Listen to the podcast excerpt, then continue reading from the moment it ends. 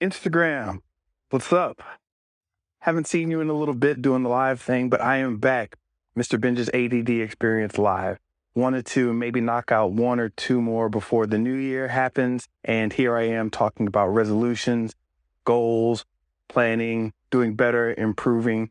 It's a kick I've been on for a while. So we're going to just get into it and talk a little today. If you've seen some of my posts, some of my uh, reels or whatever, you've known that I've been doing um, a little bit of talking about the new year coming up.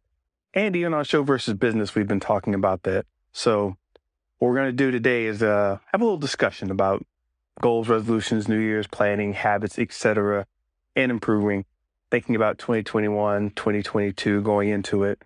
And we're going to have Al Aboud here. You remember him back from the epic Dune discussion that we had. If you haven't heard that and you watched Dune and you like Dune, definitely have to check that one out on the podcast.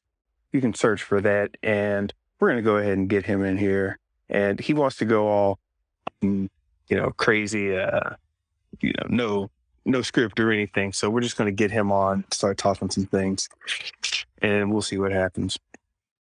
But what I want to know from you is any, on any of my posts, what you guys think of resolutions, goal setting, and all that.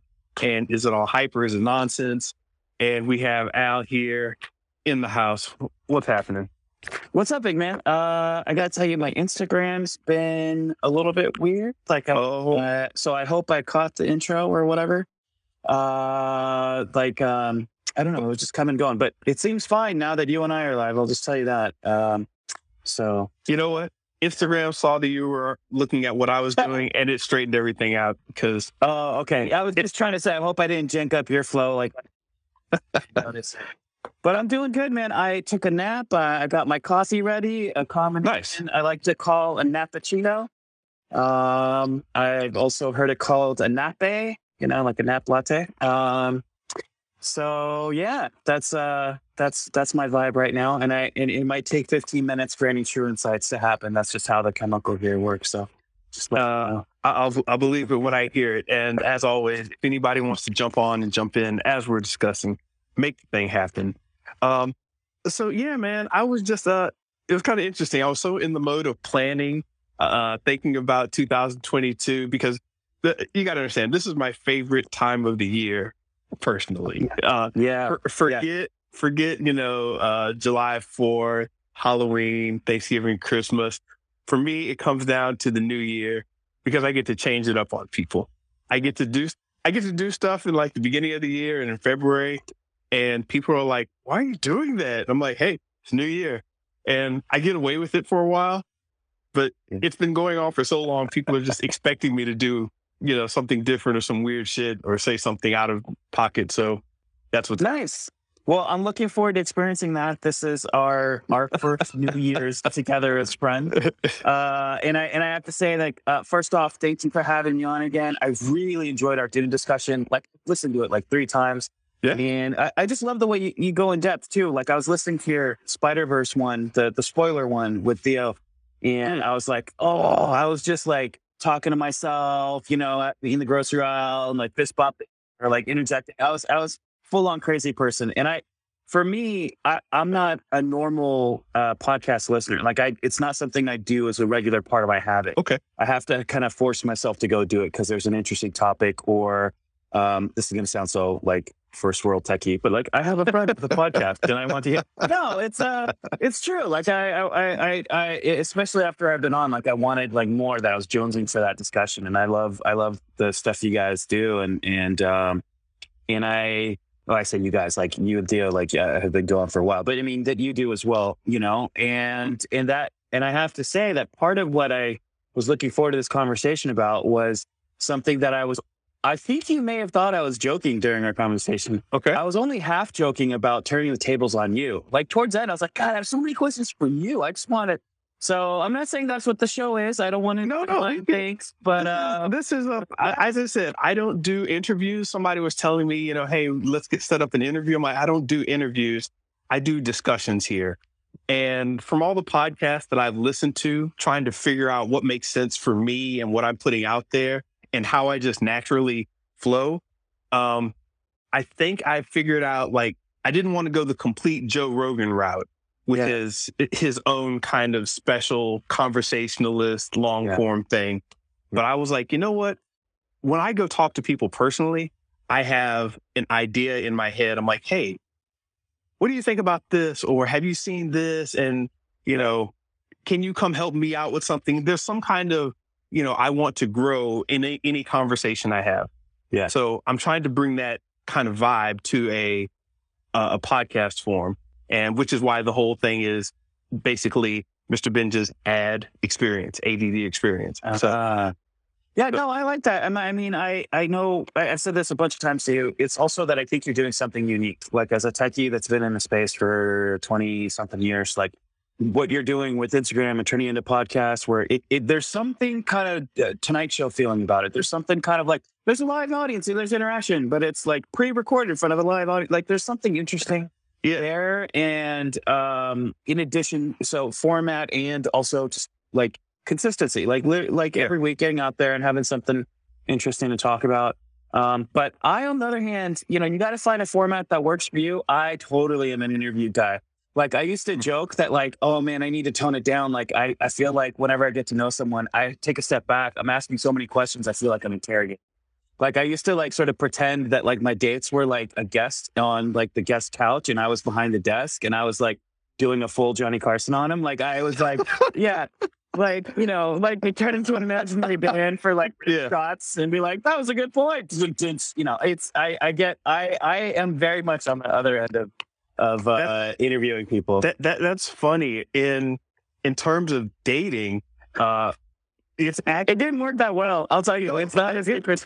it works for me. No, it works for me. That's what I'm saying. That Okay, I, all right. I like asking these questions, and I didn't know it for a while, but I'm getting into, I- I'm like getting into that person vibe, and I'm like, so, are you familiar with such and such? And they're like, uh, maybe.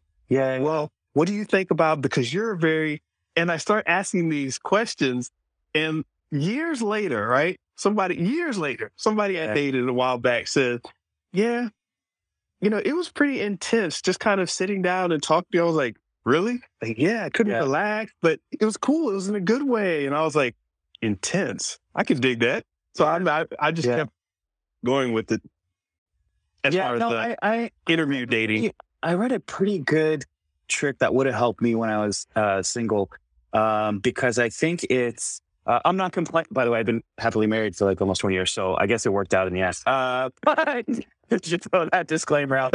Like that's the team. Uh, but um, something that would have helped me navigate some of those that conversation patterns is something I saw recently, and it's it has nothing to do with dating. Um, it's just about conversations in general. It's actually, oh, now that I think about it, it was an interview tip. Something to look out for when you're doing the interviews, if you're interviewing someone for a job position. And it it's about whether they ask follow-up questions. And that's such a dead giveaway as to whether they're really listening or waiting to ask their question. Right. Uh, Yeah. going down the list or kind of like, well, hey, wait a minute. w- Yeah. Let's dig Yeah. more into that. Right. Yeah, that's where the the we were joking before um that we were going on about like you know should we have an outline? What do you want to talk about?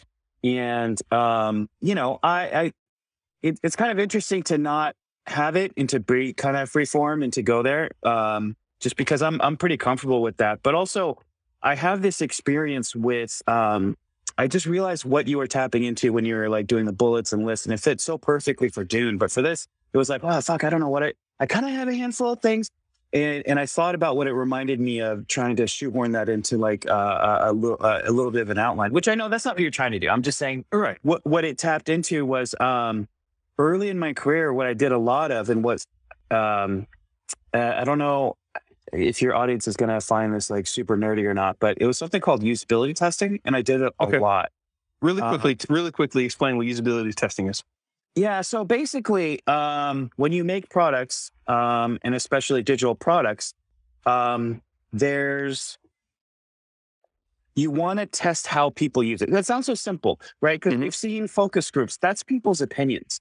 Um, you've seen questionnaires. You've seen a lot of things, but actually seeing how to get stripped back what people say and what they and just view what they actually do. Are they able to use this? Do they understand it? Do they don't? Do they not? Etc. Um, is a bit of an art in itself, and I love it. It was my gateway drug going from being a, essentially an engineer to a, a designer. I fell in love with it more and more, and the more I saw like oh, this is how products should be built, or this is what people are expecting, the more I wanted to be on the front end of, of sort of creating that experience. Yeah. Um, and, and, and it's something that one of the things that I, I would do is, so it would come from a very traditional background. We're talking like guys in white coats and labs with two way mirrors. Like that's the form right. way of doing it.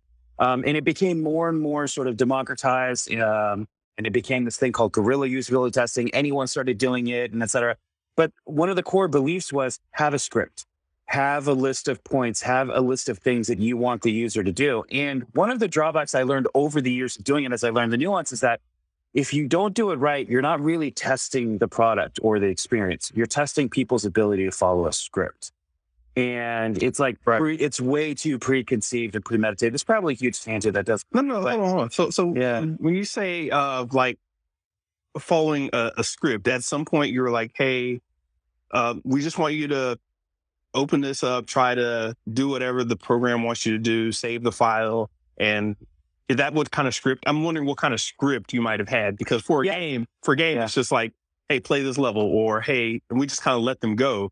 Yeah, but that's kind of and so that's where I went towards more and like pulling more from sort of game design and trying to make my stuff conversational.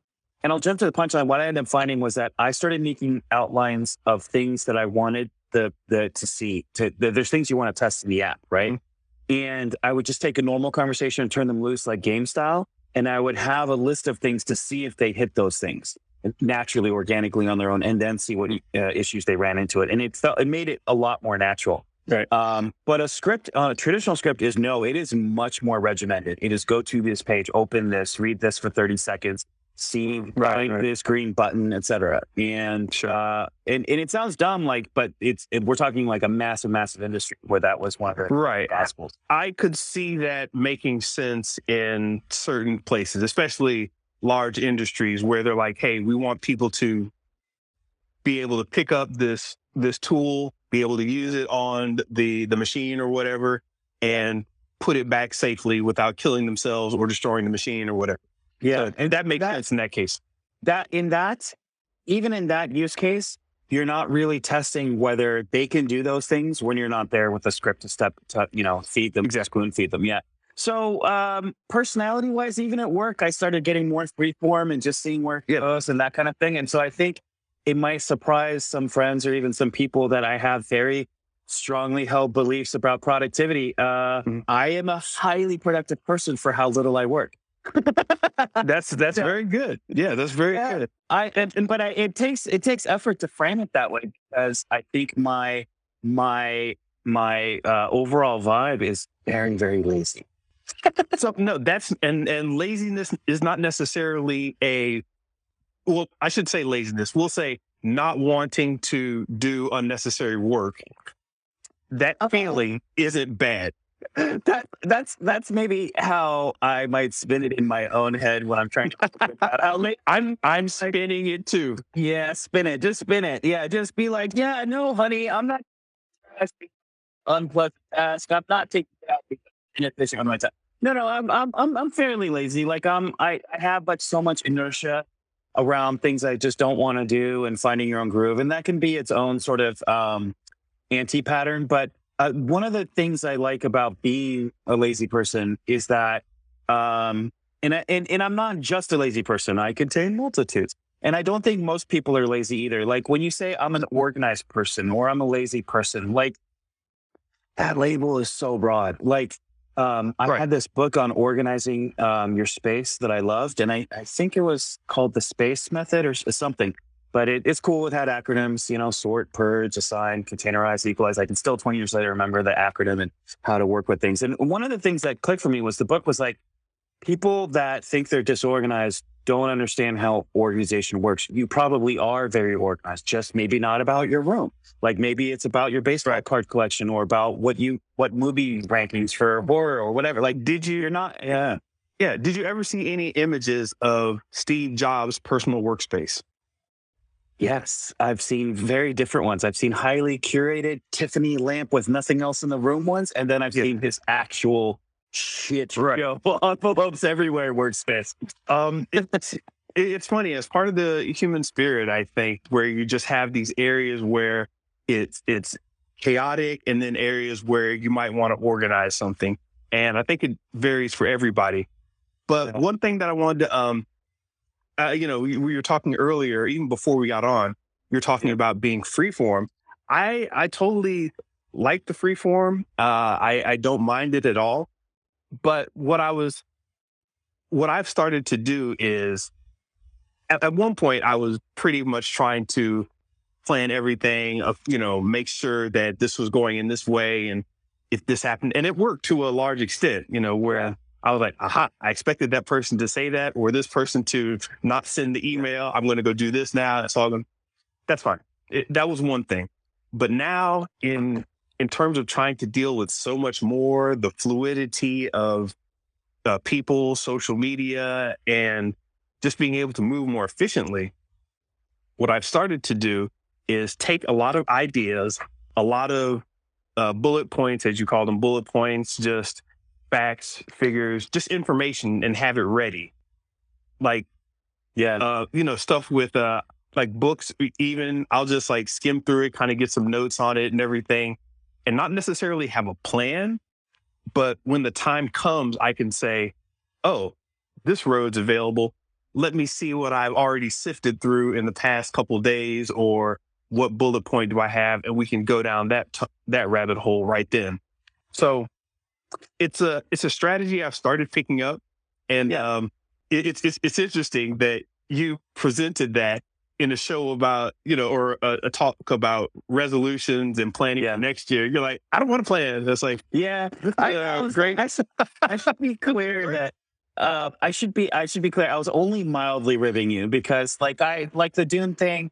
That was such a great conversation, and the conversations I had to listen to um, before Spider Verse. What was the other episode that we were? Oh, I think you were. Oh, it was one of the Marvel series. There's been a they've really cranked them out recently. But I never felt like it was oh overly structured or like, hey, Joe Rogan is examining his toes for 30 minutes. You got to skip this section. Like, you know, so in, in fact, you're you're sort of like having a loose list of bullet points and then just see if we hit them. Like, yeah, that's that's pretty close to what I do too, and that's and and that's all I was sort of talking about. But um, so do you? It's also I I feel a dichotomy about like like where I was going with the like some people organize or not. Like it's not that fair. Like you are in different sections of your life. Like I've been thinking a lot about how uh, work and life. Like I have such different approaches. I think uh, the more I read into it, the more I think a lot of people are like that, where they're very structured about their work life, especially Americans. They're very structured about their careers and not so structured about the rest of their lives. And that you could sort of like flip it a little bit. Like you could, I think work could be a little more fun and that life could use a little bit more structure. Um, I, I think that's sort of the, and, and one of the things we were talking about is how the, one of the reasons I really want to talk to you is that like you're the first person I ever met. Where You're like, no, no, no, I'm good on resolutions. I got a thing and it works. And I'm like, no one says that. I don't say that. Like I've got all- so that's why I wanted to talk. That's why I wanted to Oh, okay. Because I, I got all kinds of like, well, how am I? Like, you know, you, you're like the guy that says, yeah, I've got, I've got a pretty good thing with my resolutions. And so that combined with how I already, I did want to do the Johnny Carson interview you and sit down and just be like, how did you become an artist and an engineer? Do you work differently in both? Like, what's that like? You know, I really, I really wanted to get into the Sure. too. Uh, sure, we can uh we can interject some of that in there.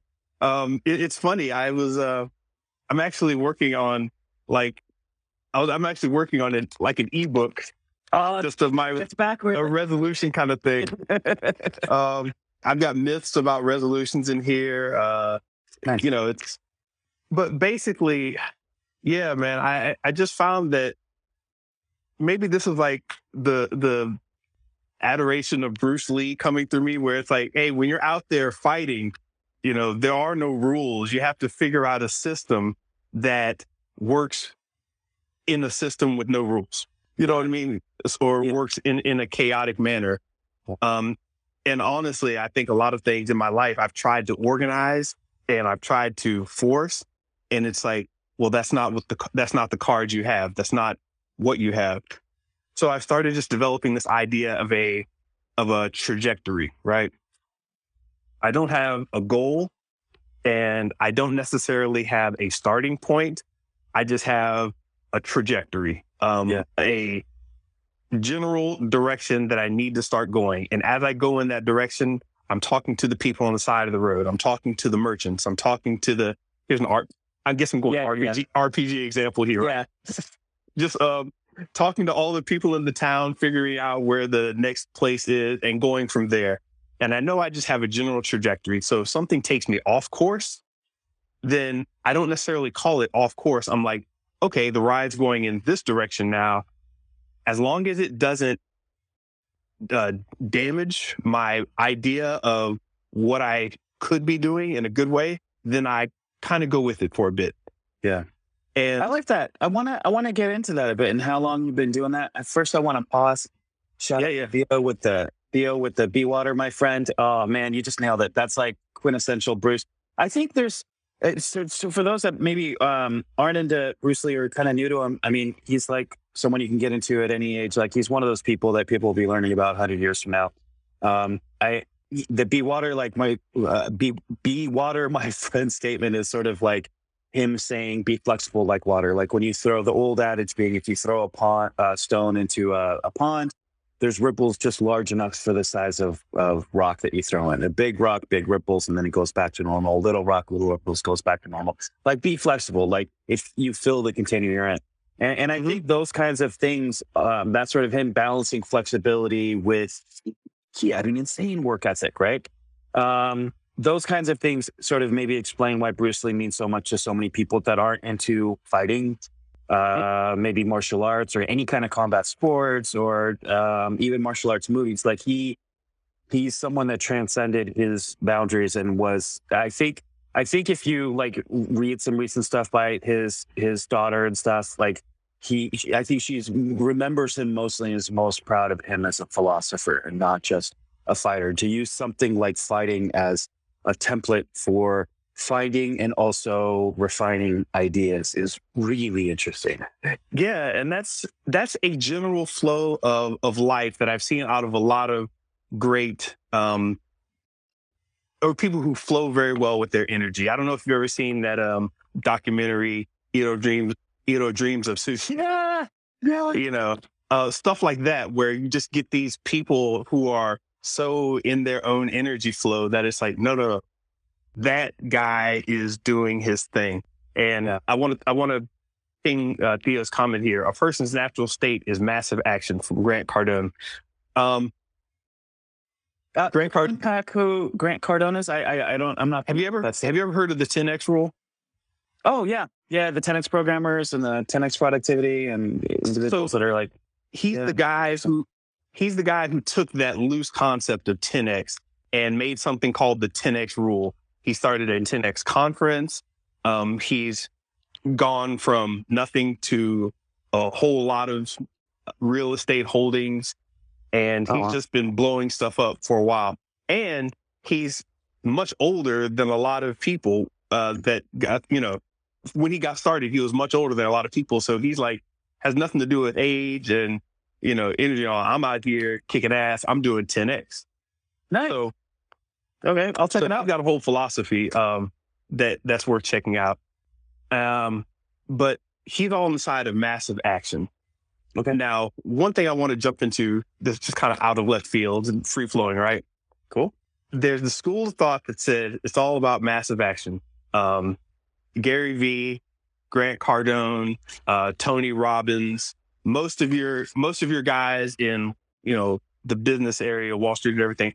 And then you have a lot of the, and there's overlap here, so I'm not just making a hard line. Mhm.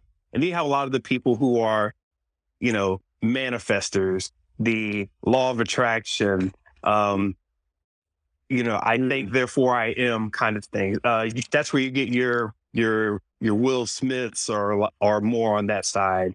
Your Hmm. um, Oh, I see where you're going. Yeah. Op- your Oprahs, who, and these aren't failures, right? But they're like, Yeah. hey, just put yourself in this mind state, this mentality, and then things, you know, things happen for you. I don't know if you had any I- ideas or perspectives on law of attraction versus massive action. I do. Uh, okay, so uh, Yeah. even though, I, and I have some um, fun, controversial statements. I mean, if if no one watched Colin Harris, that's fine. Um, Gary Vee probably won't watch this, but I think Gary Vee and Tim Ferriss and a whole bunch of other sort of like get rich quick types are malignant scammer hustlers. Oh, oh. Yeah, yeah. No, I think they're full of shit. And um, no, I'm serious. Like, and they do more harm than good. And uh, however, there's a kernel of truth to all perspectives, and they and I think they take it and they run it too far. I think you're right to say, just like it's it's easy to sort of rip on the the other visionary types that we were like talking about, like um, the ones that you know have positive mindsets and et cetera. Like you know, it's easy to rip on that and be like, okay, you astrology reading, you Mhm. know, uh, lemon spritz drinking, like whatever. Like it, there's a lot of folklore out there. Mhm. Um, and I think there's a kernel of truth in that as well too about like your about if you're negative all the time, you're not going to accomplish shit. Negative is like a, an energy that drowns you down. You know that that's totally Sure. true. I believe in um, um, the Colin Powell say, um, phrase: "The optimism is a force multiplier." Like that's totally true. Right. Uh, but so I guess the caveats I would throw out there um, are that everyone is different, just like you're saying, everyone's desks are different.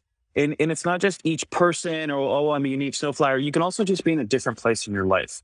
Um, something I should tell you about myself is that I I'm naturally into productivity and studying this stuff and self-help books and stuff. But about oh my god, how many years ago? Twelve years ago, my 1st attempt at starting my own company was around productivity and workflow, and it was like email-based inbox systems and a few other things. But Okay. in addition, I've I've just been studying productivity for a living indirectly because I I have to study how people do their jobs in order to create digital products that make it easier or replace elements or it's Yeah. it's just a it's just a part of my skill set. Um, Exactly. That makes sense. it it I actually should say it is my core skill set. It it it it's all the way through to like fundraising in companies and Mhm. and seeing a market and seeing how people work and how it could be better. Like this is like something that um and is definitely not unique to me. This is like an industry wide phenomenon. There's a class of people that like do this kind of thing. And um one of the things I found that when it comes to like personal or even work productivity is that there's foundational layers, the sleep and exercise and meditation that people hear about, Mhm. and also just where you are in your life. Like uh, one of the one of the things that uh, was hilarious seeing the run up to this here. Uh, I'm I'm touching on a bunch of different things, so it's probably going to take Okay, a while okay. to unpack. But um, so I'm not answering your question too directly, and I'll kind of come back to it. And that's fine. Guys, Go ahead. Go ahead. um, in the run up to us talking, like you, you put a couple comments out there about like, oh, you know, all these people coming out of the woodwork and tell you that you know New Year's resolutions don't work, and you know you're going to find just as many detractors of each of these like systems and people that like swore by it, right? Like oh by 10x or by you know the law of attraction, that kind of thing. And the thing is, both sides are right that it, it can work for you, but it also doesn't necessarily work for everyone or solve all of your life's problems. Like, Mm. not everything that can be measured is worth measuring, and not everything that's worthwhile can be measured at all. Um, and that, and I find that so true in work and life. And one of the things is like, for example, are you depressed? Are are you in a good place? Are are you in a failing marriage? Or is your business going bankrupt? Are you in jail? Are you Yeah. like where where are you in life? Like Yeah.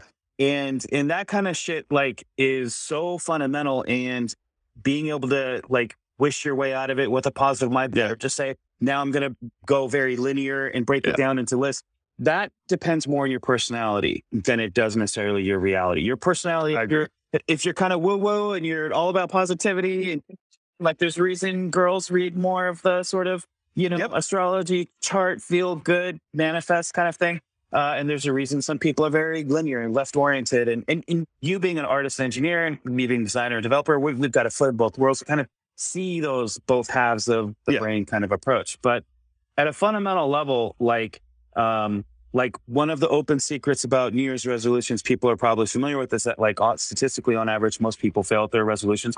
Well, one of the deep dives I've done in the list making world, like apps that make lists, help people be productivity, is that um, most list making apps fail, and most people that use them kind of fail at what they do. So I don't like.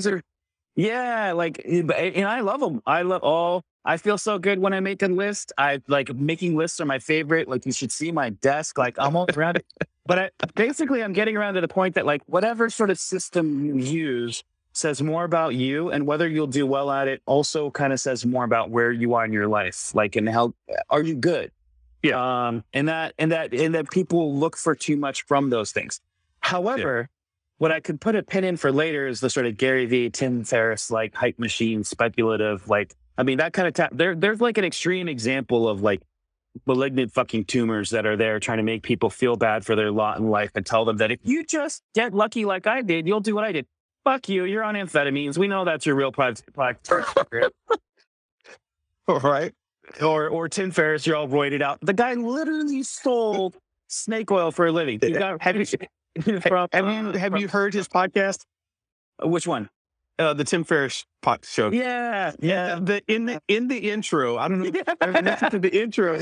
It's like you know he's a machine. He's programmed himself, and I'm like, holy crap! This guy is at least he's at least he's self aware that he's I, I thought you were going to say the other thing. One of the more recent episodes that I listened to, he was talking, he had to put a legal insert in there from his lawyers telling him not like this is for entertainment purposes only. And I'm like, you know, that reminded me, uh, yeah, I think because he had um, uh, Raval um, uh, Navicant from Angel List and I think Chris Dixon on, and they're like well known angel investors. And so, um, yeah, seriously, he's like selling microdosing LSD. Yeah, exactly, Theo. This guy, he's he's full of horse shit. Like his four hour work week that he got popular for was for selling snake oil. But I no no I I, Neuro I will I will defend a lot of the processes that he uh his basic process and people like clown on the four hour work week because they're like hey you know you shouldn't work uh you know saying you should work four hours that's uh you know get rich whatever or It is. easy It is. But- but that's not what he's saying but that's not what he's saying though and if you read the four hour work week I don't I did. I I, I believe you, but I don't understand if you read the four hour work week how you come away with the idea that hey, it's it's an easy practice. Uh, he's just saying that there are ways to be much more efficient, and that's why he does that whole intro about being efficient and being a robot. You can you can hack yourself basically to get Okay. to a, a certain state.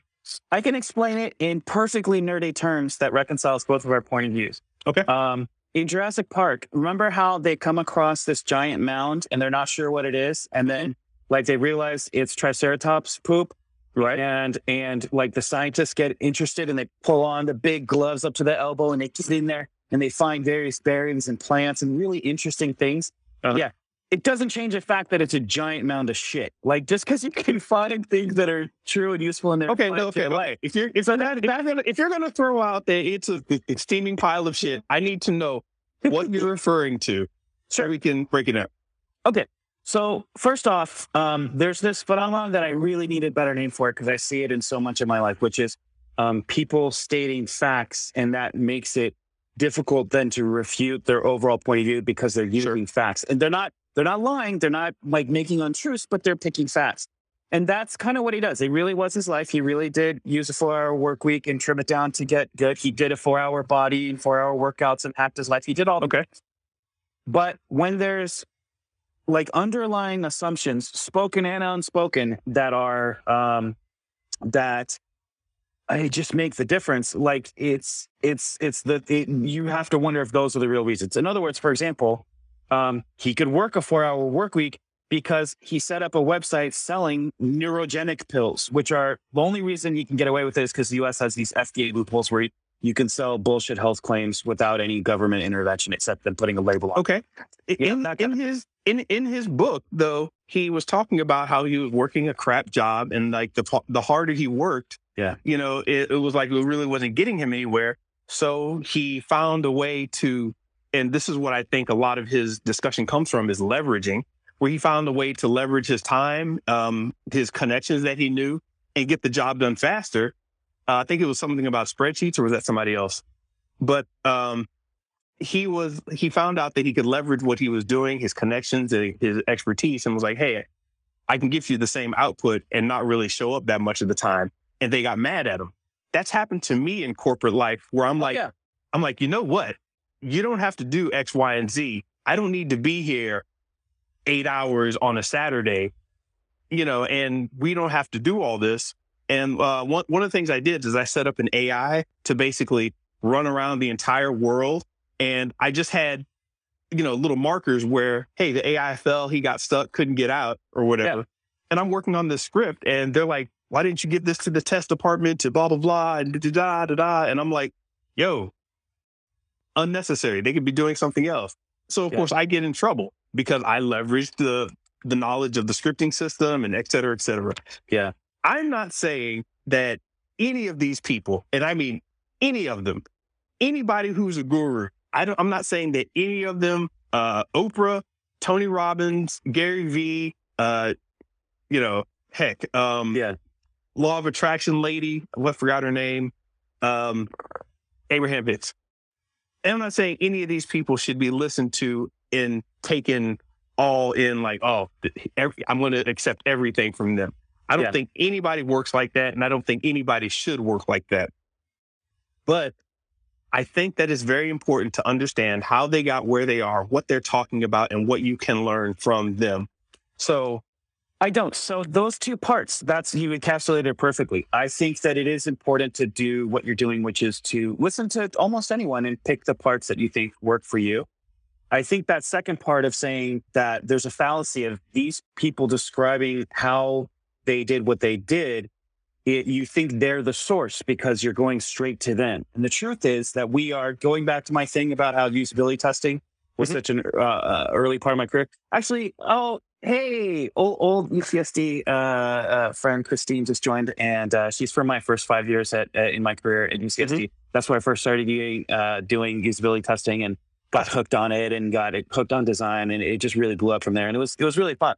Um, she's head of the UCSD supercomputer place. Hi, uh, and uh, well, one of the things that that uh, going back to that earlier concept of why I fell in love with usability testing so much is stripping away what people say versus what they do. And at an even deeper level, it's what people think they know, like what they think they believe, even versus what what their actions actually say. And I'm not. It, it, it's it's difficult to talk about like it, without good Well, examples because it sounds like they, what they think they believe versus what they say. yeah, yeah, yeah, exactly. So um, we have these sort of narratives about ourselves where we connect the dots looking backwards that essentially rationalizes how we got there. And they, in many ways, are the least um, reliable source of information about their own success. There is Sure. a, a great book um, that I love called uh, Power Why Some People Have It and Some Don't. Um, the reason it's great is because um, for those that didn't listen to the, the, the, the Dune thing um, and going back to UCSD, uh, I was a neuroscience undergrad and I love the brain, the physical, the physical side of it, the biological side of it, and the psychology. Like, I think the brain is like the most fascinating thing. And one of the few things that stuck from that undergrad education for me is I look for peer reviewed science. Right. So not essentially a lot of self help books are basically and, and what these and not just books, but like these philosophies and et cetera are essentially opinion pieces. Okay. And if you actually look at the research behind why people are successful and what it takes to make them Sure. happy, and that's Mhm. you can get a disparity. And one of the things that's difficult and why I love this book so much is because um, it talks about how um, people don't mean to, but the way that they describe their success or that what they ascertain to reasons for their success often have nothing to do with their actual success, even in their own minds. Like they're not Yeah. fully Mhm. aware of it. Um, and so when you're talking about pulling out pieces of things from other people's methodologies or life experiences that works, I'm a huge, huge advocate of that. Okay. But that second part of listening to them is it's basically buying into the hype. And some of the people that are worst about it, the Gary Vee's, Okay. pedal and the Tim Ferrisses, they peddle hype for a living now. Like forget what they've done in the past, Right. whatever. Like, you know, that's why you're hearing more about Gary Vee now too. Like the guy was played out and now Web three and crypto and NFT come out and now he's got a whole new playground of like shit, speculative shit to sell on to the next people that come along. Uh, Okay. So no, I mean, yeah. Uh, let, let's Yeah. let's start with that example then. If if Gary Vee is saying, um, and you know, as a marketer, you know, hey, watch, you know, that he always says, um, you know, watch what I do, not what I say, whatever, whatever. Mhm. If he's saying, hey, you know, NFTs are going to be the next big thing, this and that and that, and you need to buy into, well, you need to get with this and that, and he also says, hey, this is, you know, be careful because a lot of it's going to fail and whatnot. I haven't heard I- the second part from him. All I hear is No, no, no. He's definitely 90, he definitely said that ninety eight percent of them are going to fail. He Yeah. he said that repeatedly, but Um, he's compared it to the dot com era where there was a dot com for basically everything, you know. Yeah. So I, I, let me actually, I haven't gotten back yet. I haven't gotten, Oh, okay. Theo's so good one here too. yeah, he says the same shit because people are repetitive and if No, no, no. The, bang the out one message, before that, he, he the had- gurus get lucky, right? Yeah. That that's Yeah. kind of what you were saying. Um, Yeah. But Yeah. one thing, the thing I was getting to about Gary Vee is that a lot of it, you're following a person that's pulling a lot of energy in their direction. So just because they may not know what they're talking about, they may be talking about it enough and have enough momentum behind them to basically make the market in that direction. So if you're talking about big market players like Gary Vee, um, if you're talking about at, at a certain point, he's moving the market on his own and bringing a lot of people with him. I, I, don't- I, I- I can't speak to that. Like, I'm not, I, I, that sounds highly doubtful to me. Like that he could move the entire crypto market and hype. Like it seems to be getting hyped along just fine on its own. Like it's really to the point Uh, where you'd be surprised. it's it, well, I mean, just because everyone in the world isn't aware of it yet doesn't mean it's not it's not hyped. But um, but getting back to like yeah, like No, no, I mean, I'm saying you'd, you'd be surprised at how much that he's moving his own ecosystem. no, no, I'm not surprised. I I one of the companies, the first place I was uh, chief product officer, he was like an investor in our company.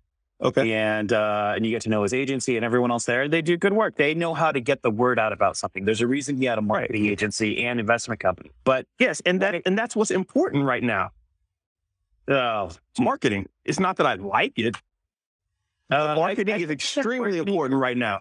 We've talked about marketing before. I can see how marketing is very something that you. Um, I, I'm a product first kind of person, and uh, and I think that has its own traps, like a build it and they will come, and those kinds of like things. Uh-huh. Um, but um, yeah, that's a whole other.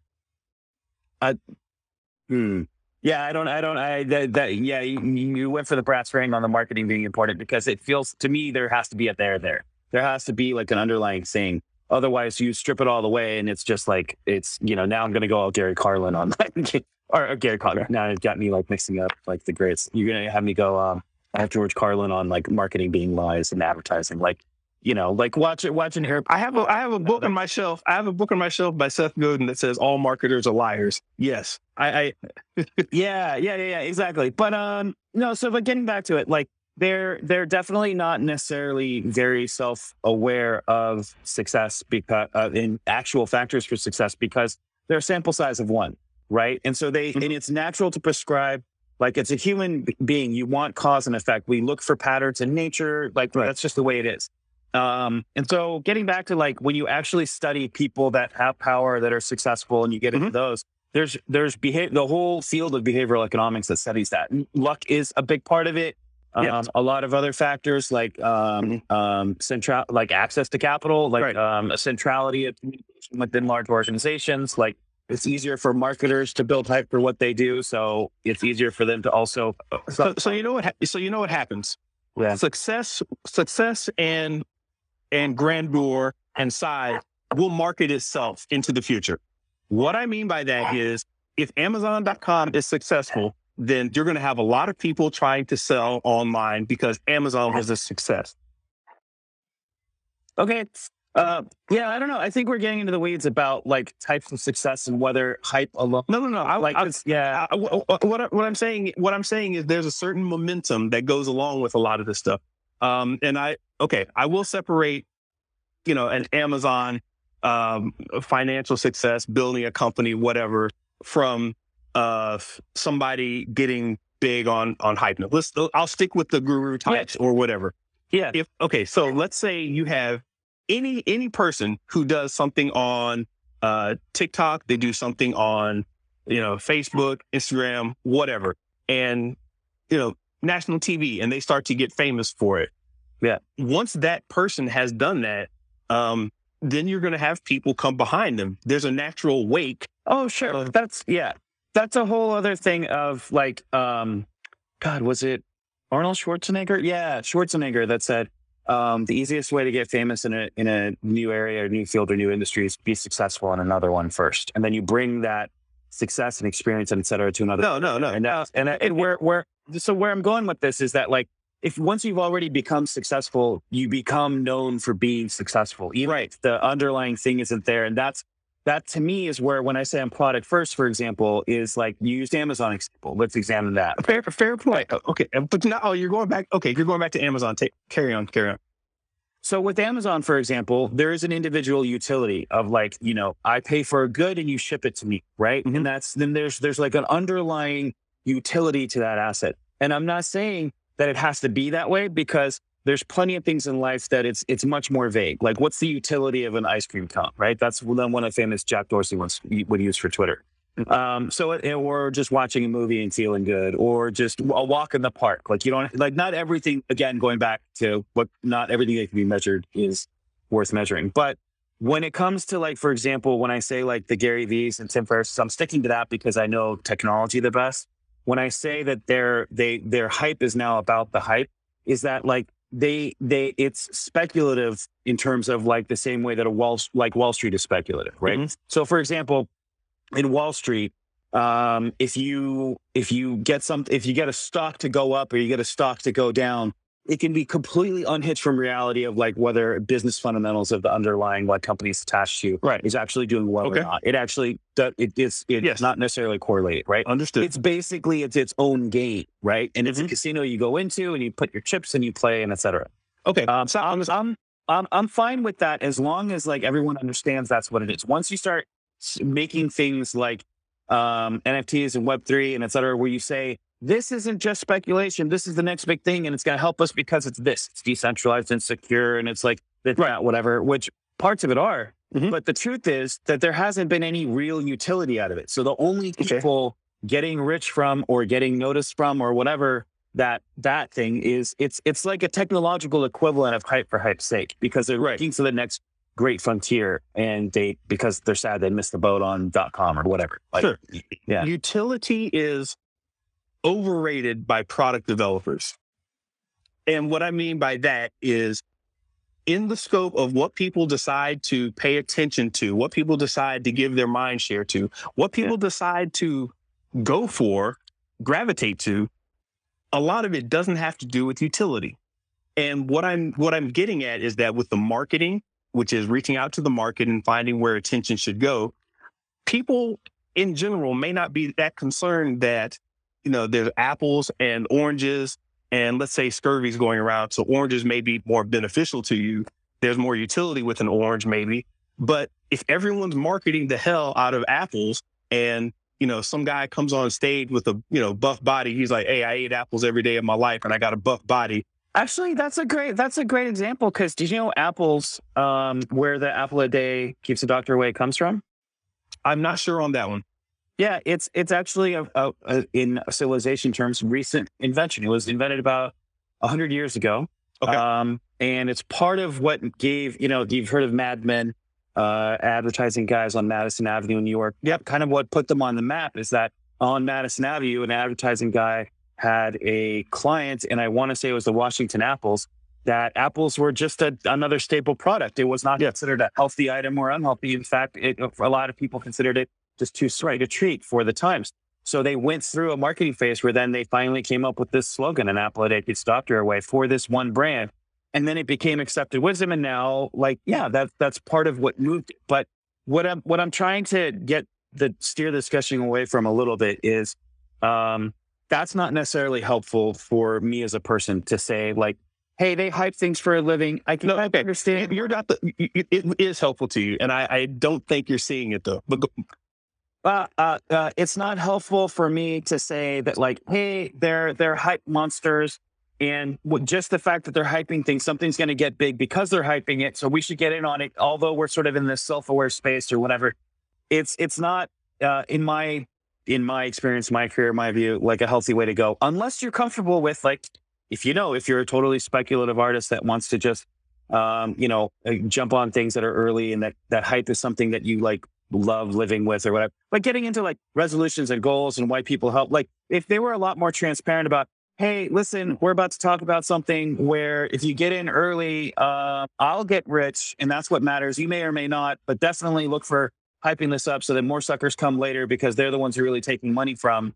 and that this whole thing is an organized Ponzi scheme, uh, like then I don't think one listen to them. But they don't. It's cloaked in productivity and success and insight into technological trends and hustle and all this other shit that is may or may not be true and may not help you. But the underlying fundamental thing that they're talking about, um, like it's one of those things like um, how do I put it? Like um, a generation ago, a lot of people drove uh, derived a lot of insights from military leaders, right? Like they, they and they found that very very helpful.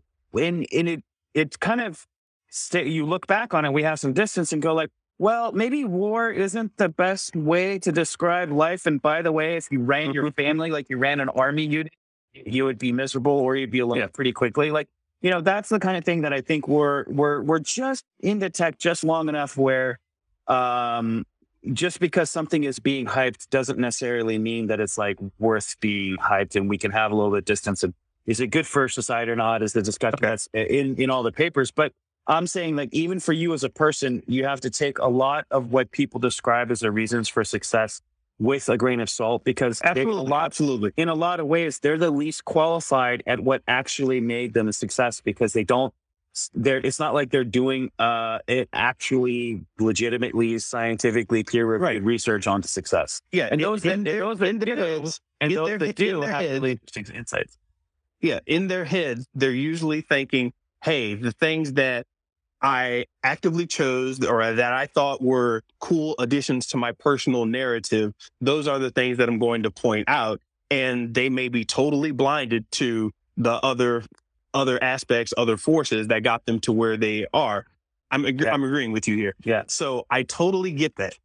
I totally yeah. But it, the way I would phrase that is that it's it's not that they may be, but by definition they're totally blind to it because they're a sample size of one. And just mm-hmm. as human beings, like we have this disadvantage. We are wired to look for correlation and, and think as causation. We do that a lot. I yes. A and then B happened, therefore A caused B. We do that a lot. I like the website spurious correlations. Yeah, yeah. So like we when you when you look back on like, well, I'm an early riser and I contort myself into this yoga position every morning. And I saw some right. speculative one-off, non-repeatable research that if I drink cold water in the mornings, it'll boost my metabolism. And that's what I do. And therefore I'm success. Like people have tons of correlations and for folklore in their own personal stories. Okay. And actually being like very strict about like finding out what actually causes success or not um, you find that it's a lot less things than you think, and it's a lot a lot simpler. Um, this actually ties into one of the things I want to talk about for New Year's resolutions.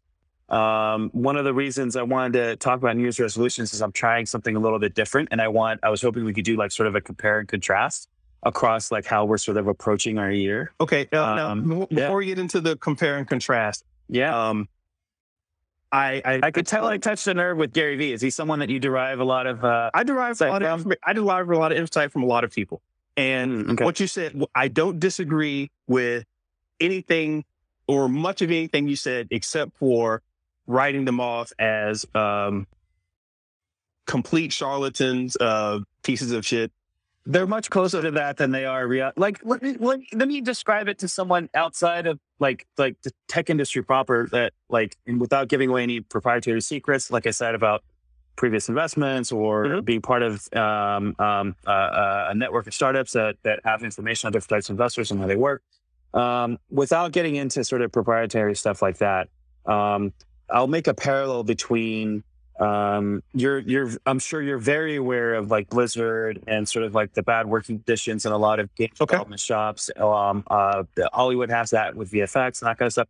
There's a lot of that kind of stuff with Silicon Valley tech as well too. And there's this sort of like large labor pool of people that get burnt out and, and chewed up and spent out. Right, right. Um, and there's like a glut, and it's getting worse. There's a glut of like fly by night boot camps that are taking in people on design and dev side and PM side, promising all kinds of stuff, and just end up taking five figures of money. money and it, it's just really, really bad. It, it's not necessarily getting better.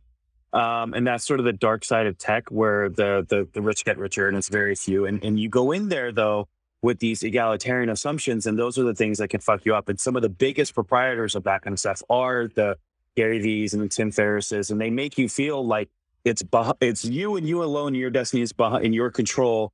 And if you to stick to these techniques or or try to mine these areas of of industry, that you'll do well too. And it's a very paint by numbers kind of thing. And and and to me, like a sort of awakening, sort of like you know realizing, oh shit, I'm being blue pilled on this. So this stuff was a lot of open secret in the last few years uh, with with with people was looking back and saying like, okay, um, this this that we need more sustainable life strategies, and these people that we look to are definitely uh, prospering from. Uh, like, who are the ones that are prospering most for some of these mythos that we've been following in the tech community? Um, so when you read, like, of course you get hyped up when you read Marc Andreessen, inventor of Netscape Navigator, say like it's time to build and let's go and like it's a fired up kind of thing. Um, you know, you don't see the things behind the scenes. You don't see sort of, you know, um, him you know, uh, working on Facebook's board and and and and and sort of like you know being on board with some of the stuff that they're doing. So it's it's it's more it, that's sort of like awakening within the labor class of the tech industry as to like okay right and and us trying to find our way as to like what are our life practices and what's going on. It's been really interesting and and in a really okay. sick and twisted and bad way. COVID has really opened a lot of brand yeah. new doors with the new normal and remote workforce and stuff mm-hmm. where um, I have a lot of this on my brain too because. So check this out. Um, I, I don't think we're on a completely direct. Oh no, uh, no, opposition. Yeah. And no, and no. Now what I what I want to get at is, uh, I agree. I think, and I hit. Um, I, I heard something that you hit on a little while ago. Uh, that caused me to think about this. When the the thing that, and maybe I can, maybe it's best explained in uh, in an example.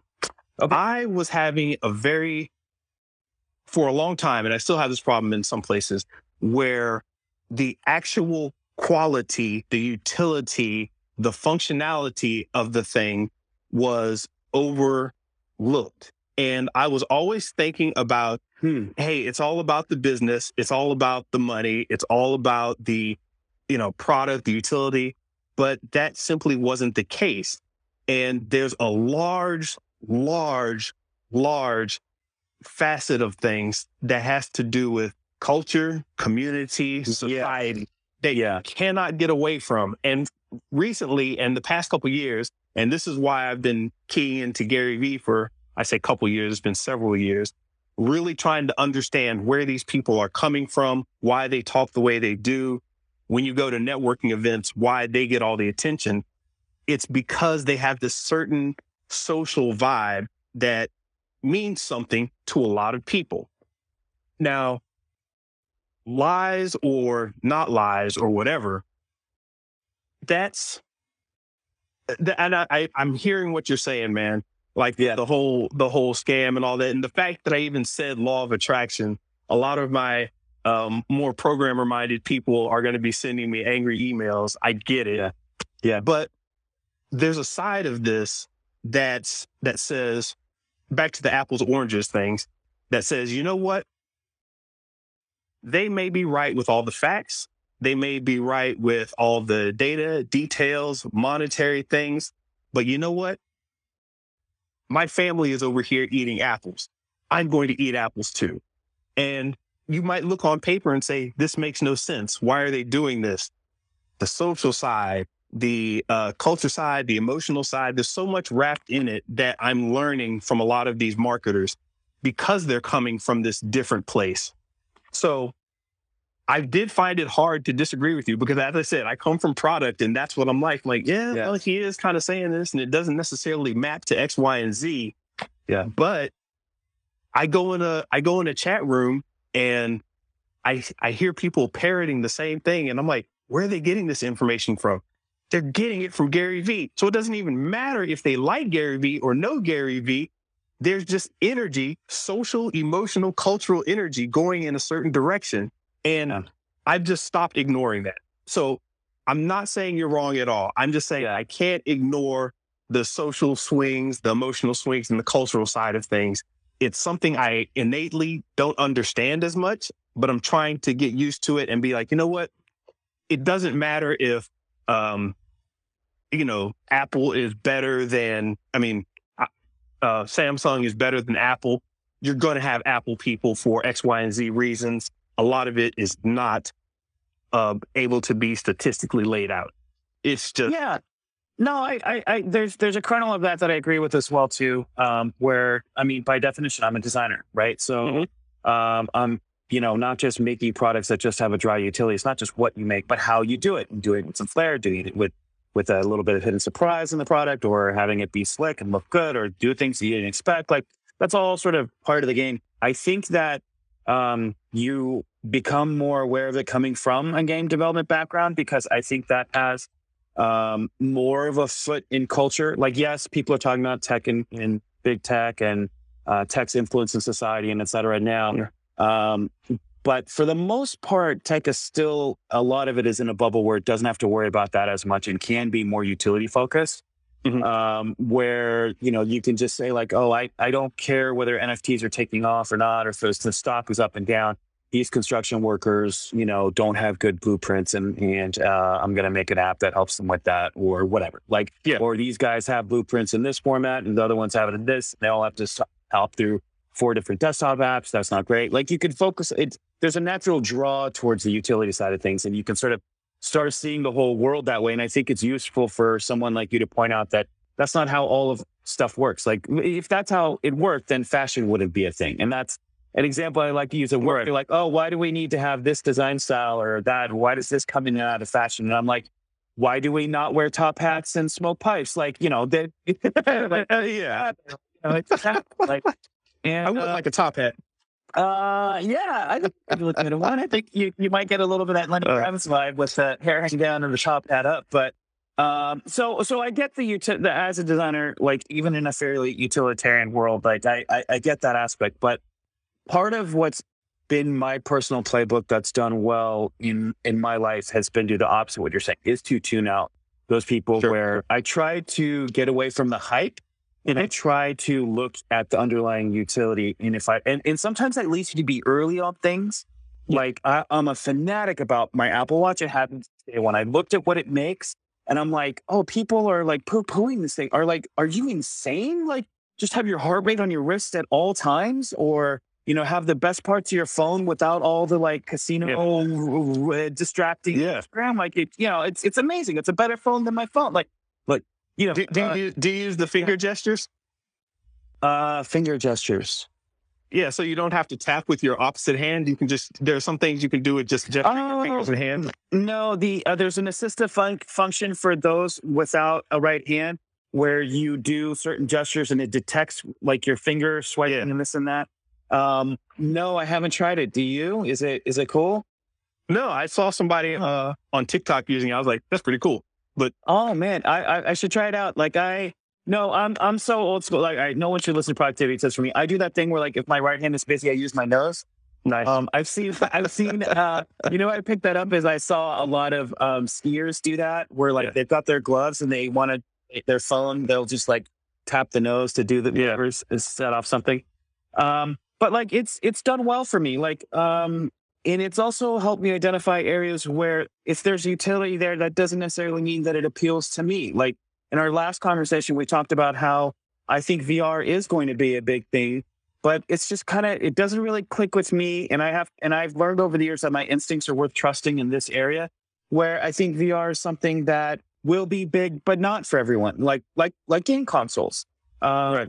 Whereas AR is one of those things where I feel like its utility is insane. It's like an Apple Watch. It's hard for yeah, like it's hard for some people to imagine it now, but it's going to sneak into all kinds of different areas of our life. That's going to be uh, really useful. So, like I, I, I, I, I think that's been a real guiding principle for me. And so when I look at NFTs, when I look at Web three, when I look at crypto, I have been following it really uh, a yeah. lot. And the and the the takes that I've gotten um, the informed takes on people looking at the underlying sort of assets underneath and, and is there something there? It always falls apart for me. Yeah, uh, a lot of it does. And so that's to me like when I see like who are the new super hypers of Web3, and when I look at them, and a lot of them are the same um, institutional investors behind Web2, uh, yeah. um, people that got that's a problem. being early on Web2, like you know, and that again, applying my own logic, just because it's correlation doesn't mean it's causation. Just because Gary Vee likes something doesn't mean it's something yeah. bad for something good. So, right. so really, really quickly, I want to put a pin in this, and uh, I want to get to what you were saying about uh, planning out um, and contrasting. Oh, sure. But uh, really quickly, so I'll give you the last word on this so we won't have to go back and forth. Oh, Um, uh, no, okay. Yeah. Any, any, was there any last thing I wanted just just to clip it? Any last thing on um, gurus and what to watch out for or whatever? How how you view them because there's a lot of that going around right now. I just wanted to get your quick perspective uh, and last word on that.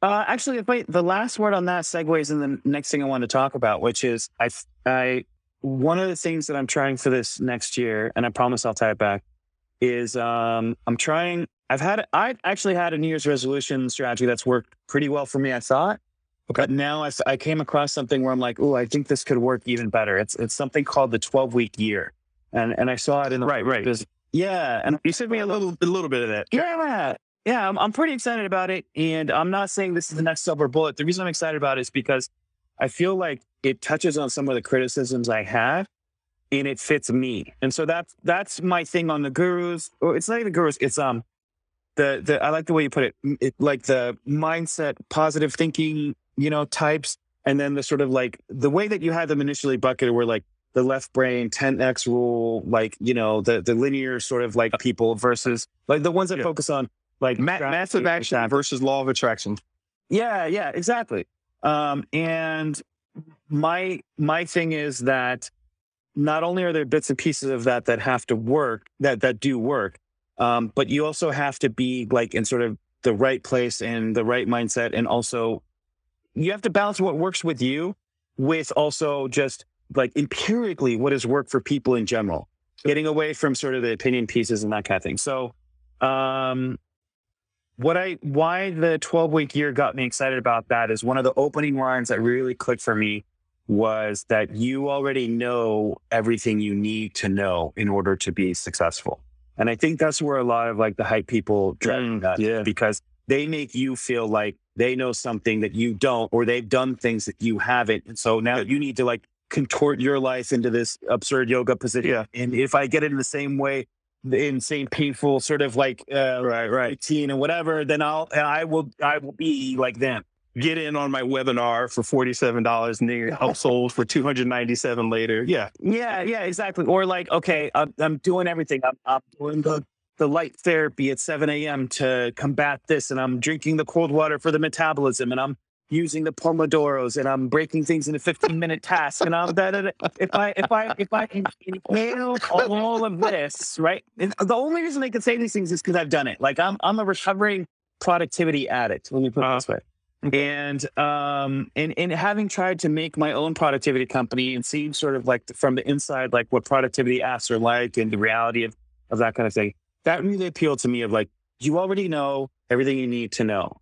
And you you don't need to learn change who you are completely. The problem is not with you. The problem is with maybe a few small key things. Um, and, and one of them to me that I've always rebelled against, and that's why I, I cottoned onto this thing, is the idea of annual goals. Um, statistically speaking, most people have most of their resolutions fail. That's that's just one of those things where most New Year's resolutions go unfulfilled, and and they typically blame the person. Oh, you didn't have enough willpower. Oh, you didn't make the right type of goal, or it was too focused on outcomes, not on like uh, patterns of behavior and this and that. And I've gone down that rabbit hole. Um, I actually have a habit tracker here that I still use, and it's just paper printouts, and I write things and I check off whether I did them and have them in my face.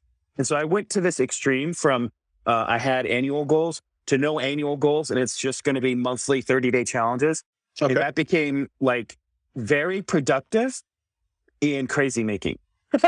like it, I was on this hamster wheel and I was like very productive, very like just unhappy. Like, and you're like, what's happening? I thought Yeah. if I accomplish these things, then therefore I will be a more relaxed Right, right. person, you know?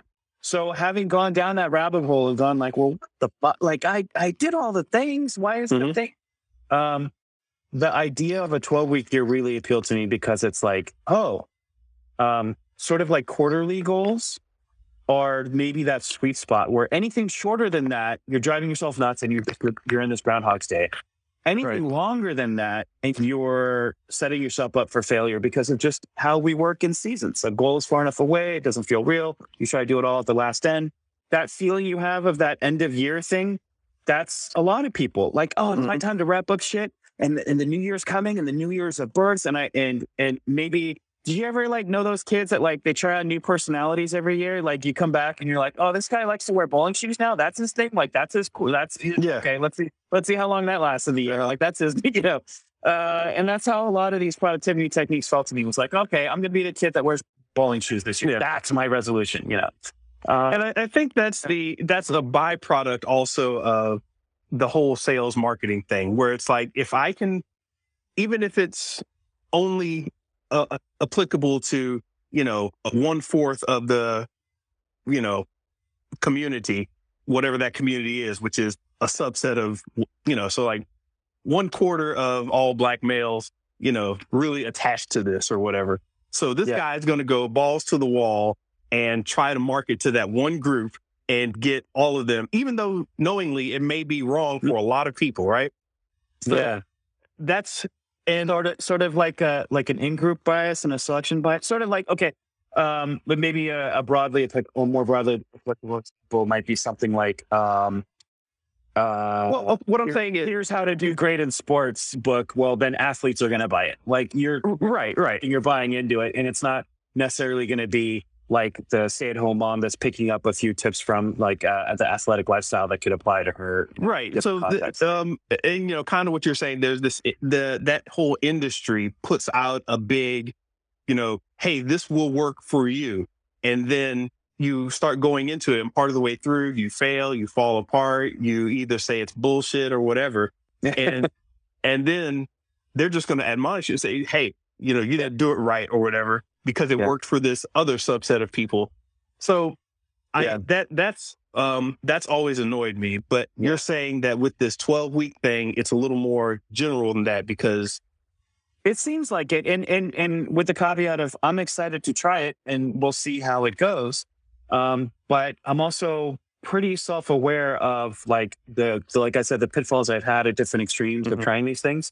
Um, and and and going back to those personalities we mentioned, like the underlying thing for both of them is also that I think something that might be hard to write down, and, and sometimes the simplest truths are the hardest ones. Where it's like if you just had like a one line book saying this is what Right. you need to do, like no one would believe it. And Gary Vee and Tim Ferriss have insane work ethics, and they especially did earlier in their career.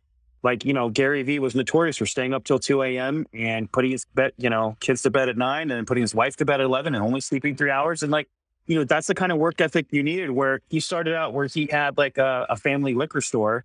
And this was before anyone was doing anything online or any sort of viral videos. And he like made video after video after video, like with an insane work ethic. He made that audience show up and then he turned that into sort of an empire. And so you're going to preach what you know, which is maybe an unsustainable work ethic. Like I've seen way so like way too many marriages fall by the wayside because people emphasize their careers. Like that that that happens. There's no secret to it. You could if you want to be like you know, if you want to be like Elon, maybe then like Elon, you'll be on your fourth marriage, fifth kid. Like so so so, so what's help um a 12 week or any other ideology what's helpful do you think for people going into 2022 to do i mean to how do they frame themselves in terms of because i've, I've heard a lot of people just saying you know well fuck a resolution i'm just gonna live my life and do whatever and i was kind of like no you could actually use that marker at least as just to you know think about improvement think about getting better you don't just have to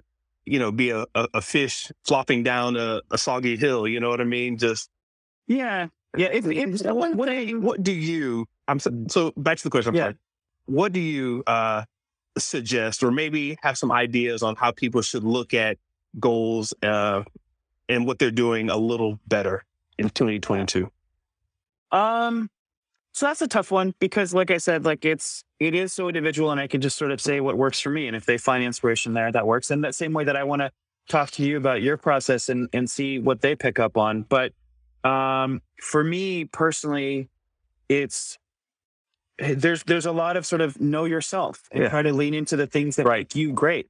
Stop trying to be someone else, or stop trying to like look at things that you don't do well as just purely weaknesses. Mhm. Um, there's another great stats oriented, research oriented book called Strengths Finder that just cracked my hood open. Um, Strengths Really? Finder.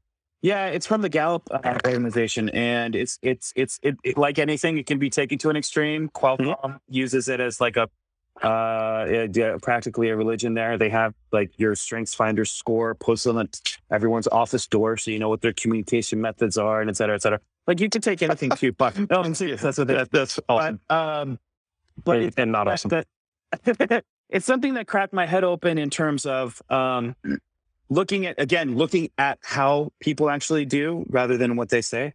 Um, the people that are world class at something tend to be best at their take their strengths and become the best at it rather than trying to round out their weaknesses. And and what I mean by that is not that they become sort of completely solipsistic. Hmm. Um, they build systems for themselves or partner with people in order to do what they do best at. And so that that's that Hold on. this is going to sound kind of You, you said not to be completely solipsistic. What was that word?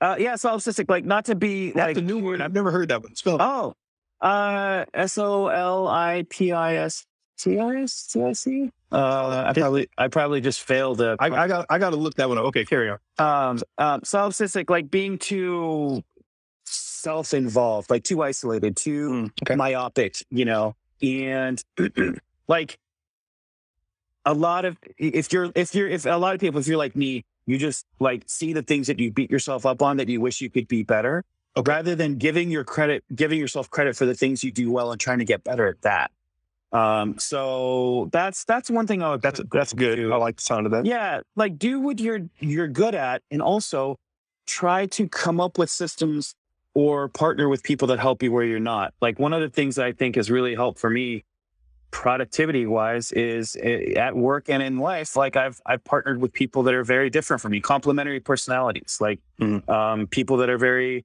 like um, empathetic and thoughtful and detail oriented and glue the team together and patient and that kind of thing Whereas I'm like creative and momentum and go and entrepreneurial and risk taking and, and, and, you know, that, that kind of thing. And so, um, you know, it's, it's like the classic designers, you know, uh, that kind of thing. Like there's, that's the sort of Mars and Venus opposites attract kind of thing. And, and so I think that's what I mean by like a system that works for me and I think works well and wouldn't necessarily work for, uh, for example, for my wife or for a coworker that's, that doesn't like making lists.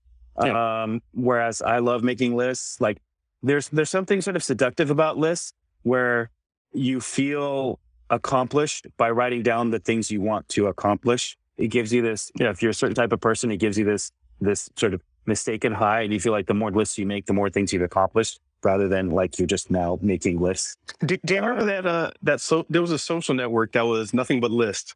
Do you remember? Oh yeah, there was a bunch of them. Uh, Yeah. What was that one? There was Oh, one that uh. Bobby Hundreds from um, the Hundreds Clothing used, and I jumped on it for a little while. I just thought it was the craziest, funniest thing. Oh, I, yeah, that that's my cult right there. Yeah, I would. That's I. Uh, kill me. I don't remember.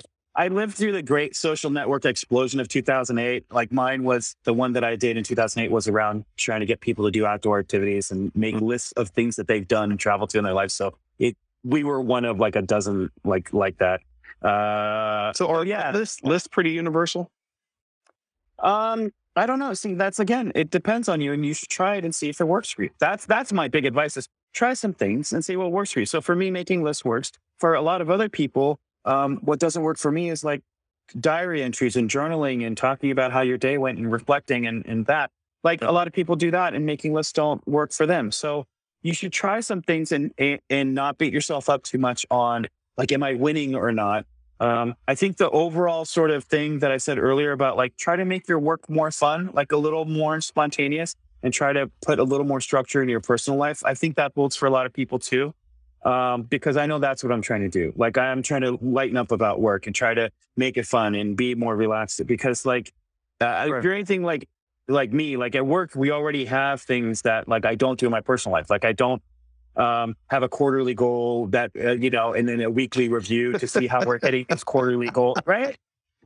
I've I've known I have a personal friend just to, who, who's like that. He's like, hey man, you know, I, I I check up with you every quarter, and I'm like looking at my calendar, like motherfucker, yeah, he did.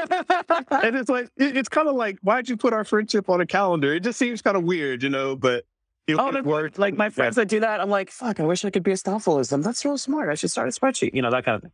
Uh, Um, look, I, I have a question. Um, when you said what uh, do what works for you, that that's a phrase that gets thrown around a lot.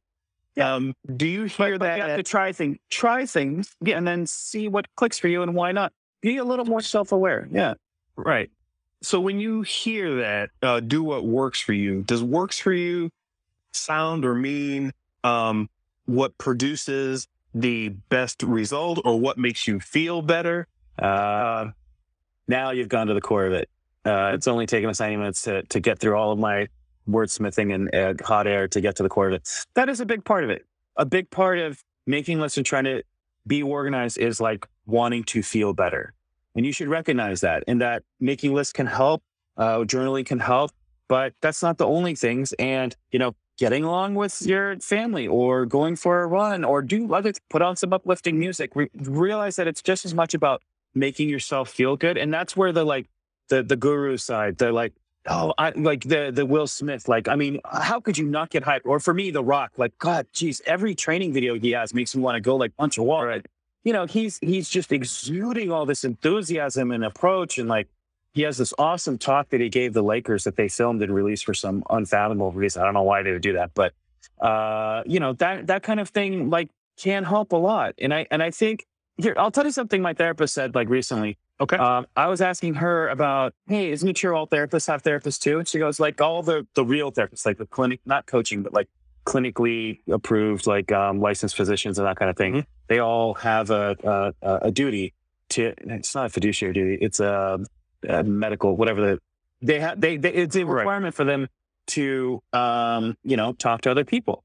And she said one of the coolest things her therapist ever told her was that um, um, whenever I hear someone's down, the first thing I tell them to do is go for a run. That's it. Like I don't even need to hear the rest of your problems. I didn't need to know your life story. If you can't run, try. And you try to get jogging, you get moving, you get your breath up, do whatever you can because there is no more natural, more organic sort of like jolt you out of your feeling, like out of your skin kind of feeling than than exercise. And, and, and it's kind of this weird self-fulfilling prophecy. And if you do it for consistently for a week, like all these clinical symptoms that are true, these are facts. I feel this. Yeah. All those actually end up receding in terms of like being the thing that's actually um uh the most important. It's like that Yeah. it's it, that's what I meant by like people can spit a bunch of facts that don't necessarily address sort of like the underlying how are you doing as a person? Do you need to Mhm. like get up and away from this desk and stop being chained to the screen a little bit? Maybe go for a run and maybe maybe maybe go do it with a friend so you're getting a double Yeah. of exercise and so Oh gosh, who was who studied that and was uh, talking about it? There's this the weird um, mind, body, you know, spirit, physical world relationship that um, has connections that we still don't understand. You know, like why your your hand starts twitching when certain things happen. It's like, well, the nerves that are connected to your wrist are also near the same center of your brain that processes X, Y, and Z. And there was a whole like study on like, hey, maybe there's a bunch of shit we don't understand about these connections. Butterflies in the stomach is one of them. You know, yeah. Oh, Uh, uh, maybe definitely. your your body hormones Yes. running up against each other and causing certain feelings, etc. Yeah. Yeah. Um, but no, that's very interesting. I think you, I think you've uncovered like a, what I was trying to say earlier. Like, it's a key thing to me is understand that it's about how are you doing as a person and your feelings is the foundation. And then then when you're when you've got like you, you don't have to be perfect there. You know, just going for a walk a day, making sure you're in a good safe space, like th- those those basics. Make sure you're actually getting sleep. Yeah. You know that kind of thing. Like get and and once you do those, that not being enough, like once you start feeling like okay, I've done that for a while, like that's where then I think the sort of getting into lists and your other goals are. So like what I'm trying to say is like match your level of goals to where you are and don't be afraid to start really big, like trim it way down. I call it Right. monk mode. And Mhm. it happens sometimes where like when there's just so much stuff going on or where I am in my head, I I strip away all these other goals and I bring it down to like, okay, I'm unplugging for the internet for like a week practically, no news, no soccer on TV. I'm just gonna get up and I'm gonna focus on today. Did I meditate? Did I exercise? Did I eat a salad? Yeah. Actually, that's funny. That's where I was in November. like I've got I was showing you my spreadsheets. Like Uh-huh. this is my like crazy version of like when I'm doing like two dozen two dozen goals at once. Yeah. That was really productive because in September and October we were in this push at, in my life where I had just started a new diet and it clicked and it was great, but it was hard. Yeah. And and also like at my work, we were launching like these whole new things I spent all summer researching and figuring out. But then my life got to a place where then it was too crazy and I'd accomplished certain goals and just the needing to reset. I came back to like three goals. I was like, okay, Yeah. did I have a salad today? Did I exercise? Did I meditate? That's it. Like even Yeah. meditate. I'm like, nah, nah, whatever. I had a salad next. Yeah. Like So monk mode. speaking of speaking of monk mode, um, you know, I was uh going through a uh there's the Buddhist twelve um somethings. I forgot what they're called, I don't know. but uh, I'll I'll find it. But um, one of them is uh, about like developing rituals and uh, Mhm. things like that. It's I'll, I'll I'll read them off here. Um, do one thing at a time. Do it slowly and deliberately. Ooh, less. Put space between things. Develop rituals. Designate times for certain things. Devote time to sitting. Smile and serve others. Make chores meditation. Think about what is necessary and live simply. See, those all sound good to me, and they're things that I want to do. But right now, I literally remember like maybe two of them. That and that, yeah, that- and, that's why it's sitting up on my my brain. it's just kind of like every once in a while I need one of those.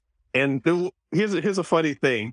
Um, one one of the things that I couldn't do was separating like this type of work from this type of work, right? So I'm like, okay, when I do this for once once it starts to get too long, I can't I can't sit down and continue doing that kind of work. I need to separate cook or something and then go into the other work. I just can't bounce back and forth. I was having I was having problems with that. So at one point I started actually meditating in between, right? Mhm. It wasn't the meditation so much, although that did help immensely. It wasn't so much the meditation, but I had a little ritual of changing socks. I, this, this is this is cra- this is crazy silly, but you were talking about like that one little thing you could do. No, I was to gonna make fun of it, uh, and then I realized I have a baseball cap here that I call my thinking cap, and I put it on when I really need to sit down and sketch out some ideas. So I, I Yeah. So no, I'm like I'm like going about my day. And I'm like, all right, it's time to go into the next part of my day. I'll sit down, do whatever I have to do. I take off because I wear black socks most of the time. I throw off my black socks and then I put on my white socks when I'm ready to go into the other mode. oh, that's funny. That's pretty cool. Makes no sense, uh, Yeah. but it, it does in a lot of ways. But um, it works for me. Like after I finish this, the white socks are going on, and I'm Oh, that, I'm in a different mode. uh, my friend uh, Jason Shen has, um, I think he said he went through some meditation training. He works at Facebook, and of course, like Facebook, it's like micro dosed. You know, it's super small and it fits their tech, their lifestyle. In in that workplace they work, it's like a game development place. They work a shit ton, right? Yeah. And, and especially if you're a PM, your your job is basically meetings. You're in meetings for a living, like just slam morning till night. And so his sort of like quick but recentering um, strategy that he learned in some on one of their in-house lessons was um, the three breath rule. Okay, before you go into something, after you wrap up a meeting, just take three breaths. You know, the first breath, focus on your breath. Second breath, focus on your body. Third breath, focus on what you're going to do. So there's a quick, like 15 to 30 second, like just resetting. You can do it before a meeting. Um, so um, when I was saying the poster, by the way, I didn't mean to make fun of it. There's something I want to tie into, which is like that's, which is that it's there's a great book called um, Walking the Walk, and it's about um, people's values and companies' values.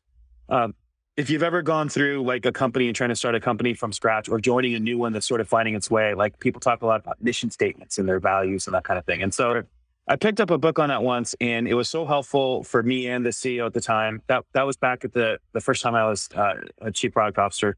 Me and the CEO were trying to like set the tone for the company on certain things. And we love this book. And one of the precepts was people, it, I think this, I'm going here because I think the same thing about values applies to like goals and a lot of areas in your life. People can really only remember one, maybe two things in a given area. And, but they tend to make lists of like 10, 12 things they want to do. So like you'll make Mhm. a list of like, uh, here's our five company values or seven or 10. And, but really, when push comes to shove, you really have one, maybe two values. Like because in your actions, it'll come through. You Right. By definition, you can't satisfy all ten values. And so it's it's really easy. Like Amazon, it's cost cutting. Like that's their thing. It's Mhm. eh, you know, and and uh, the customer, like serving the customer, but even serving the customer is almost like secondary to like they'll do anything to cut costs. Like and it goes into their work culture where they're proud of people that have built tables by using extra door frames and making it out of nothing or whatever. Like Right, they're- right. they're- that cost cutting is your main value. You can put all these other values about diversity or about work life balance or whatever, but when it comes to your actions, it shows in the one or two things. And I that naturally appeals to me because at work, like my my and actually even in my like creative side projects and group projects, I tend to be the guy that's like the simplicity guy, the focus guy, the keep things running guy. And the way that tends to work is like on focus. Like you can really focus on one or two things. So circling back to just slowly unpacking your question about like, you know, what people can do. I think we've hit on a few good things and it's like, you know, A, try a bunch of things to see what works for you. B, like don't neglect your emotional side and, and see the thing that that ties into that is where I was showing you all my list of things. I went through mm-hmm. phases and where I'm doing a couple dozen things or I'm doing just monk mode with two or three things. Yeah. Like be okay with trimming it all the way back and just saying, well, what are just the one or two things that I want to mm-hmm. do? And it's it's not nec- like th- that aspect I think is is most ignored. People want it like the new year starts and by the end of this year, I want a new job and I want a new car Yeah. and I want to lose weight and I want this and you list 10 things and trimming it back to like re- to like one, Yeah. two things really makes you go like, okay, what is actually really important in my life? Yeah. Um, and that's that's something I think a lot of people don't do enough of either. Uh, I agree. that I found works well for me. Yeah. Okay. So even those those twelve things can become a habit, but it's like um, if you look at athletes, for example, they use things like um, techniques like periodization, where they have, let's say, a dozen crucial skills in one area. They can't learn them all at once. They will do a deep dive on one skill between four to six weeks. Yeah. all these different ways to make sure it's learned, and it's like we call it muscle memory. Muscle brain, memory. until Mhm. until your brain has it, right. Like the, the Right. muscles have no memory. We call it muscle memory until it's literally automatic, and then you Yeah. move on to Unconscious confidence. Yeah. Yeah, yeah. And so that's that's like if I was seeing your 12 Buddhist list, for example, I'm, I'm just picking on it because that yeah, things feel to me they sound awesome. I would start with one of those techniques, try to really put it to practice for four to six weeks, and then try the next thing four to six weeks. So the the last most practical thing I would say, I can't vouch for 12 weeks here because uh, you know, I'm I'm just starting in. I feel like it works for me and all the other caveats. Yeah. But but the the the the, the thing I went through of getting rid of uh, annual resolutions, I think is positive. I think most people should. I don't think they they because I think that's kind of the default for most people. When they think of their goals and resolutions, they think of an annual resolution or they think of ah whatever, fuck it. And I think you're right that there's a middle ground. And I think the thing you should go for is just do some 30 day challenges and try to pick one thing. Just pick one thing for the month you want to get better at. Maybe it's maybe it's uh, getting enough sleep each night. That that's a major fucking Yeah. project. You might find yourself buying a device to help you with Yeah. it. Like who knows? Like um, you know, pick one thing and try to get better at that one thing. And then by the end of the year, if you've you try to get better at one thing 12 times or you've gotten better at 12 different things, Yeah. who cares? Yeah. I like the sound of it. Yeah. No, but So- I want. I definitely want to hear where you're uh, in a, in a couple months or whatever. How Yeah. the um, twelve week year is going. Yeah, it's funny. I'm in such a place with work right now where 12 weeks feels too long for me. And I have a six at the six week mark. Uh, my birthday's coming up the six week mark in mid February. Okay. And I didn't I didn't get away for the winter break like I wanted to. And that's okay. I still got to reflect and renew and recharge and stuff. Um, but I really need to get away. And so I am getting away for a week in February. And so I kind of worked over the holidays lightly. And so I'm gonna be able to do that. Right, we'll, we'll, we'll, we'll get to the So I think well, I think we'll- we'll get there. whenever you have time and you want to review what you've uh, learned, experienced, gone through with this whole thing. Uh, yeah, definitely let me know. Yeah, the reason I'm throwing it out there, and I'd love to do a six week follow up, is because in my work, the next six weeks will basically determine if there's another six months or six years. So Aha. one of those, where in one of those things, hence the monk mode. I'm like, ah, this is all I can do. These three things, Yeah. the rest of my life is work. Yeah. yeah. So, So- so, but you want to ask me me it. something? Yeah. Uh, okay, great. We're geez, are we gonna be able to get in this? I want to know so much about like when you okay. I do want to get into life history stuff. Like I want to get into like your work mode as an artist versus a developer. Do you not see oh. differences? How you got there? But like maybe we can go backwards because the thing that intrigued me, the thing where I was like, oh hey, I saw you working on resolutions. I am too. Do you want to talk? Okay. The thing where I was like, oh shit, we got, hey, we got to dive into this is when you're like, no, I'm good. I've got a pretty good thing. So I was like, okay. Oh. what, what's your thing? I'll boil it down to one word: energy. Okay. So, I, for a long period of time, um, I, I think that you know there's this whole thing about two types of energy: kinetic energy, potential energy, and energy is basically um, the your you know your ability to do work. Uh, work being defined as the ability to displace something. The more work you do, the more you displace something. The more you move things around. So if you want the power to change something, you're going to need to work at changing it. To get that work done, you need energy. Whether you stored it up over years and not used it, like reading or um, you know, not eating bullshit or whatever, you know, that's Coffee. potential. and yeah, and your, one one important source. your your kinetic energy is when you're putting it in action. Whatever. Okay. Okay. But in in one word, um, Oh, I see. So potential energy, you describe it as like your capacity for how much work you can do, like your your bandwidth, like your overall uh, uh, ability to apply force. Is that Uh, it? no, no, not not your ability Oh, to oh. apply force, but just like um, reading a book doesn't right away do anything. Like if I'm reading about, Mm-hmm. um, you know, um, I don't know. I'm trying to think of something that doesn't have an immediate aspect, but so many books have immediate This conversation, like Um, not something that you would sit down and have a billable hour. Oh no, no. Okay, let's say let's say I'm reading about you know the the history of apples, right? Going back to that thing, you know, I'm just reading about the history of apples. If in ten years, you know, I know that somebody's going to give me an apple company, you know, I can walk in there like, hey, I had all this potential energy about apples stored up in my head. Let's see where it goes. Okay. Okay. Okay, let's get off the potential kinetic thing because that's a Oh, whole nother okay. bit. But basically, just energy. Can I keep flowing with um, what works for me? And I think I was having a lot of problems with. I've got this great idea. I'm going to try to implement it, and then the forces of the world, the forces of timing, the Yeah. forces of, you know, I can't get all of it out of myself at once. You know, I need to go in steps or whatever. A lot of things were causing my personal energy to get effed up. And it ended up damaging me in, Mm. you know, like physically, mentally, socially damaging me. Yeah. So I, I, I put it in this bubble called energy where I was like, you know what? There's, if I have a thought and I'm trying to get it out and someone says, shut up or you lose your job, then all of a sudden I still have the energy of this good idea floating around in my head and it's Mhm. just driving me crazy. So I was like, Interesting. I was like, um, and this is this has been building for years now. Yeah. Years. Um, It I sounds thought- like it's a it's a you have a clear concept in your head and you've been able to work with it. I have to admit, I'm still sort of trying to unpack it, like because it sounds a little bit like momentum, like getting it out Yes, there, but also momentum. a little a little bit about like you know positivity, like what makes not like positivity that comes from inside, but also uh, the external environment. Like, is it uh, you know a you know a positive one? Like, so I'm hearing a couple different things, but they all Uh-huh. boil down to like, is that energy like flowing out of you? Like, do you have like this? Are you executing? right. And it's not necessarily a hardcore productivity thing.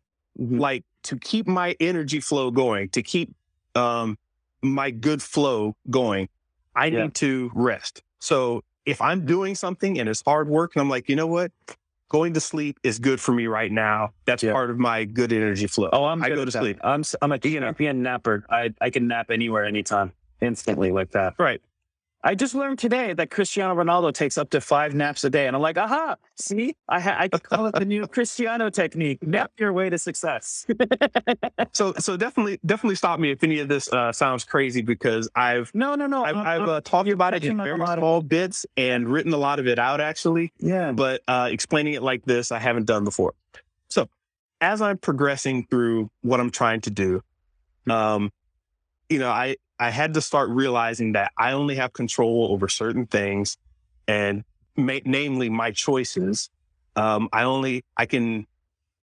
It may be a little difficult, but I can stop and reframe everything that's happening to me.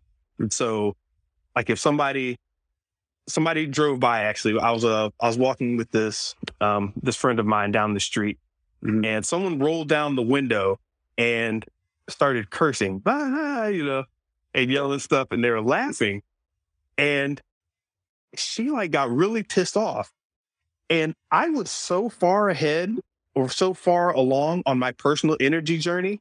Mhm. I was like, if I was to let that affect me, that would Yeah. bounce around me, F up my whole energy. I just Yeah. immediately said to myself, statistically speaking, I walk around the city all the time. Not much happens to me. There's the anomaly. Boom, there we go. Yeah. And I just kind of kept going with it. This bugged the person next to me for like years. You know, how and then This this must have been before the the hot trend of like the stoic mindset because that that the stoic stuff that's what appealed to me about you yeah, know oh you can only control your only choices not the outcomes and that kind and Right. there there I, I've gone in that direction where like I try to also be mindful of like um this is where my therapist helped in terms of going like no no no you can let go of some things by saying like oh well that that did hurt and it's admit it oh but yeah, totally, don't, totally. I, I don't know where they came from, and that may who knows, like you know, and you just kind of like find ways to let it go because it so- can. If if you let it stick with you, then they're renting space in your head. You know, I have a very special place in my heart for my anger. Anything that I'm anything that I'm mad at, anything that I'm angry with, the frustrations, you know, it's like, okay, this frustrated me because of this. Fuck that guy. I don't like this. I know and understand it, but I'm not gonna let it bubble around inside me and damage me for no good reason. I'm not going to um like if I'm losing sleep over it, what am I trying to figure out? What am I losing sleep over? am I am I trying to figure out the best way to get back at that guy? Am I trying to figure out like why they did that or what is it about me? There are so many other ways of reframing that thought of, you know, like, well, hey, that was a good opportunity for me to understand that there are still things that we need to fix in the world. And tomorrow morning, I'm going to go make some phone calls and, you know, say happy birthday or, you know, have a nice day to some people that reminds me to keep on doing good things or whatever the case may be for you. but that's awesome. That's what I was- you're in a good place with that because I I am not. I'll, I'll point It- that as a weakness.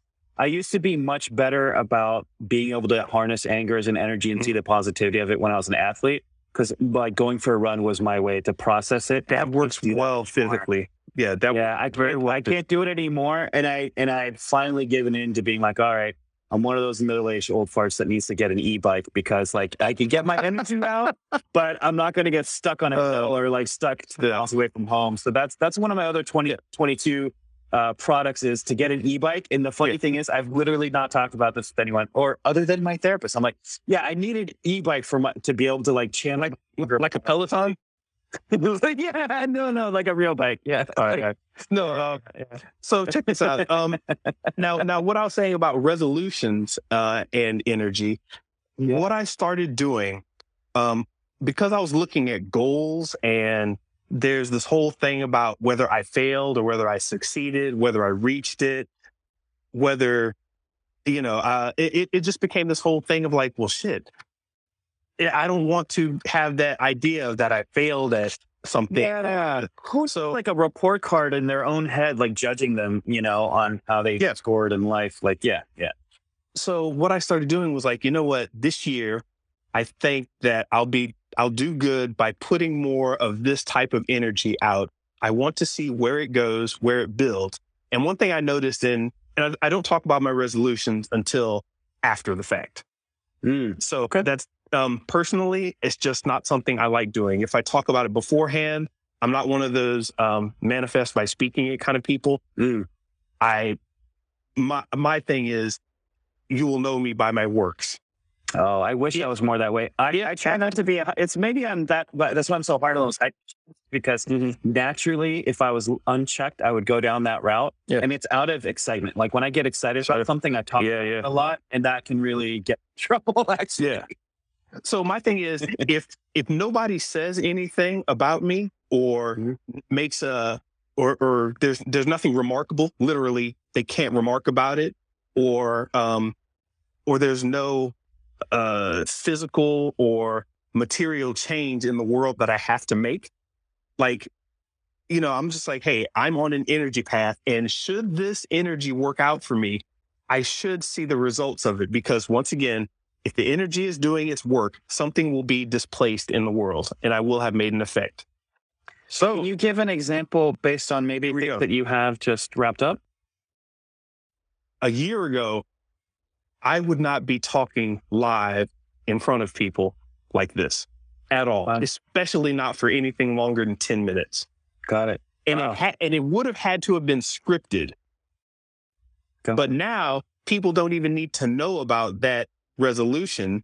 They talk to me and they're like, "Oh yeah, you do the lives. You do them for 2 and 3 hours sometimes. You're comfortable talking online."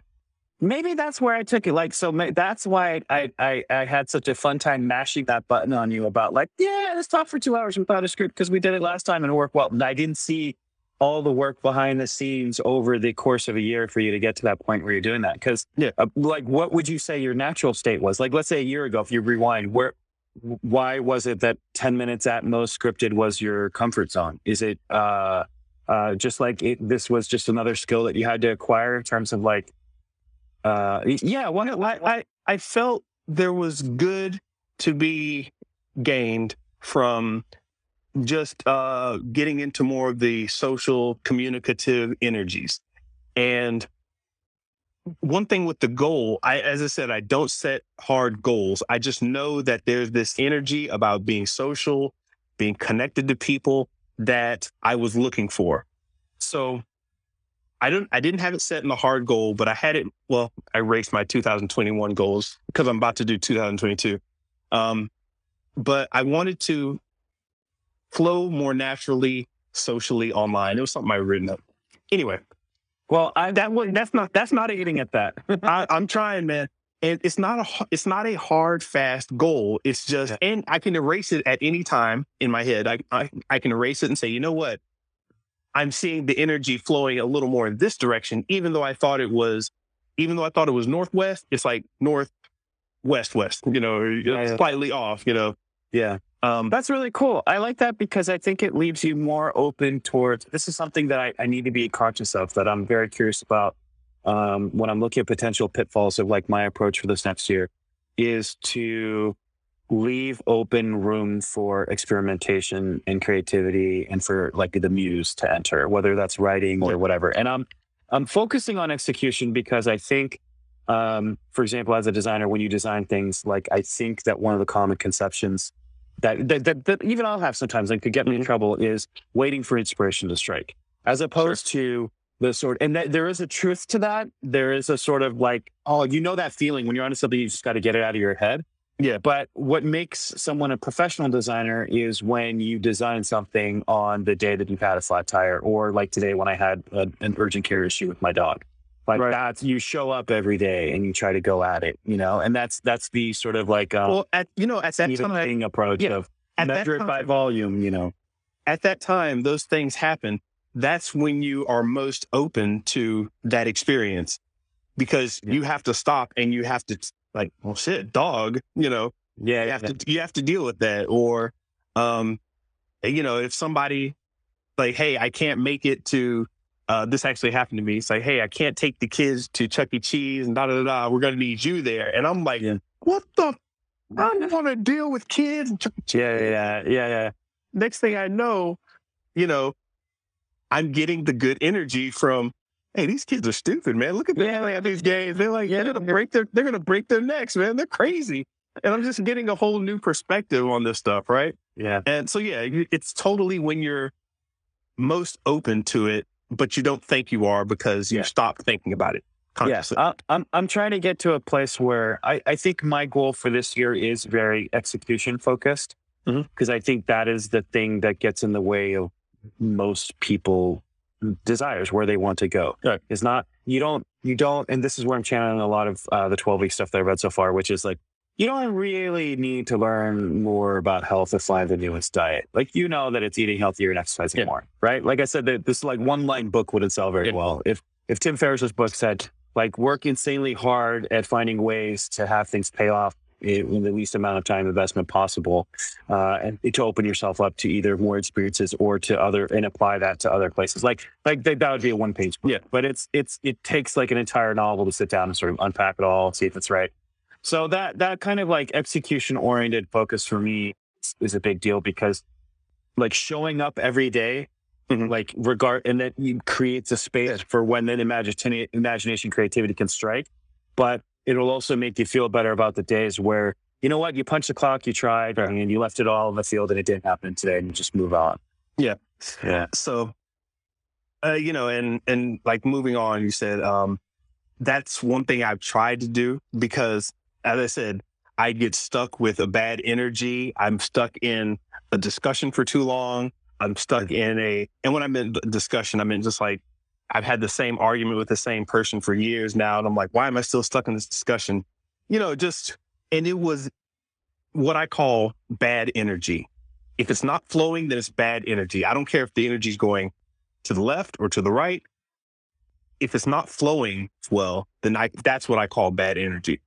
So Interesting. I don't I try not to. I mean, I do in certain cases and I understand like smart goals and accountability and all that, all these other techniques.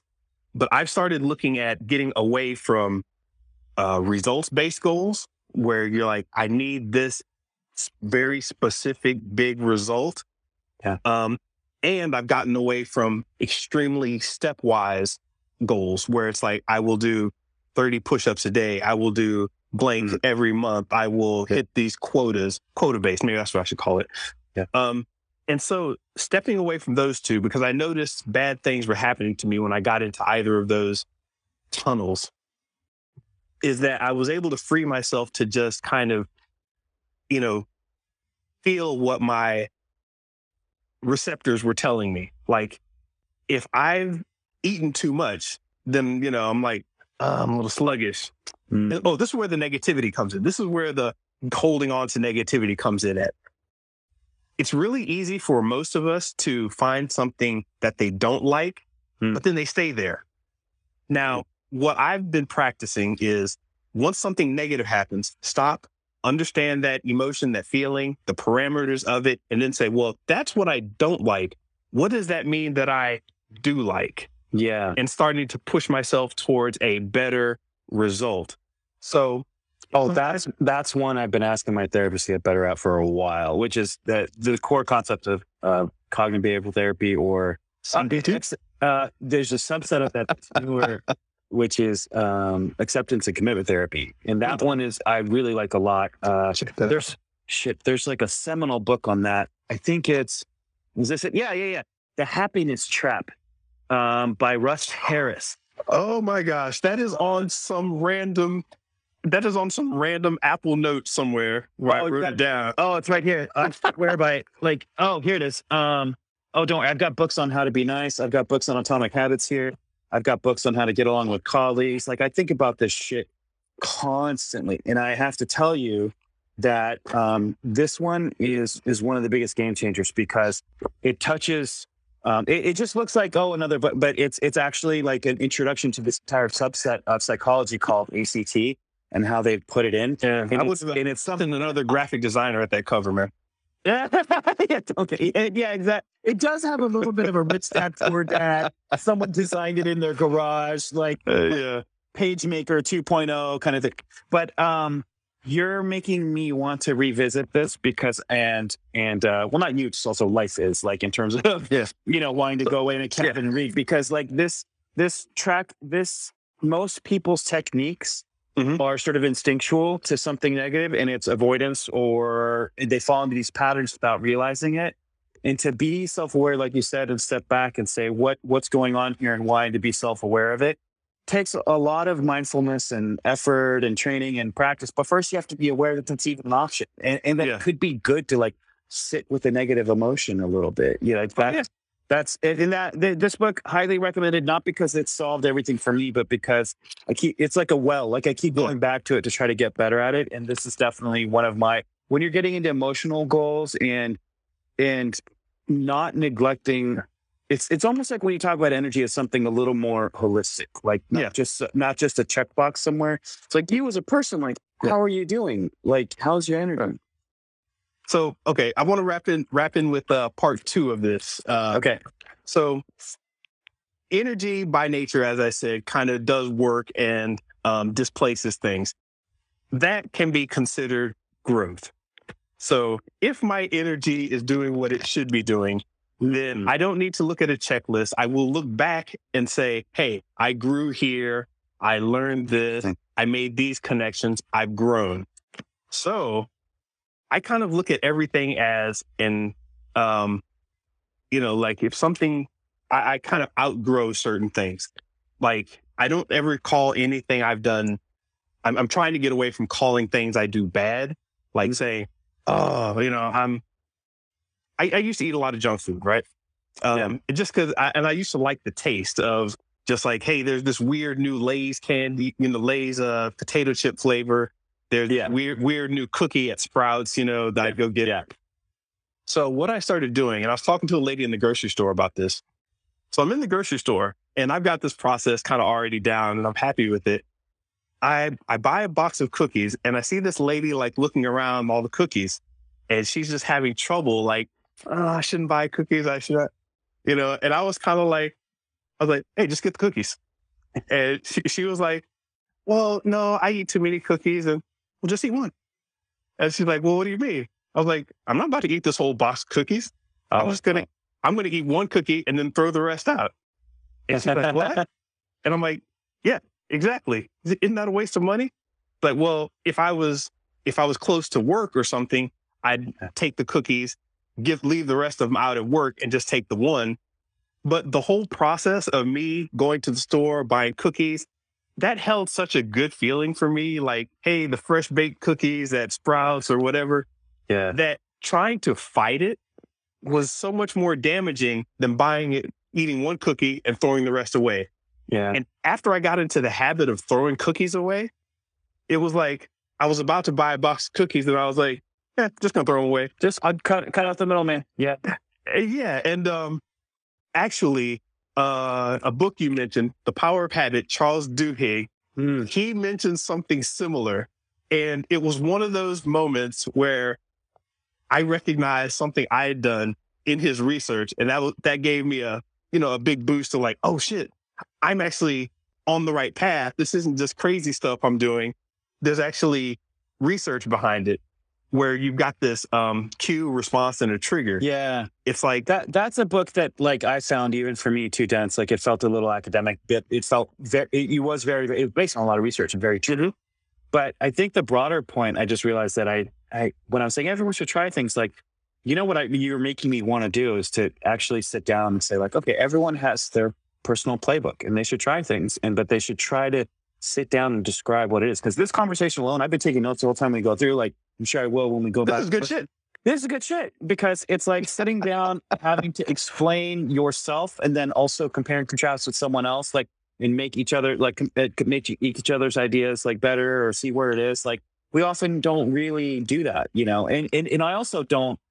I am so execution oriented and momentum and focus and et cetera. Like that's why I've got a book on the happiness trap is because it doesn't come naturally for me to sit back and say, what is my energy? What is where is it going into neglect that part? Like it, because like it, No, No, when, when I- you said when when I- you said it back, I'm like, uh, I saw. No, no, no, I like- I like so natural right now. You know, No, it does, But- but like, um, just because something's woo woo doesn't mean it's not true. Like, let me put it to you this way: like, um, I'm laughing at myself. Just yeah, like I could phrase what you're saying in more scientific ways that happen to be true and etc. or I could phrase them in ways that are woo woo and they could still be true. Let me let me let me give you an example.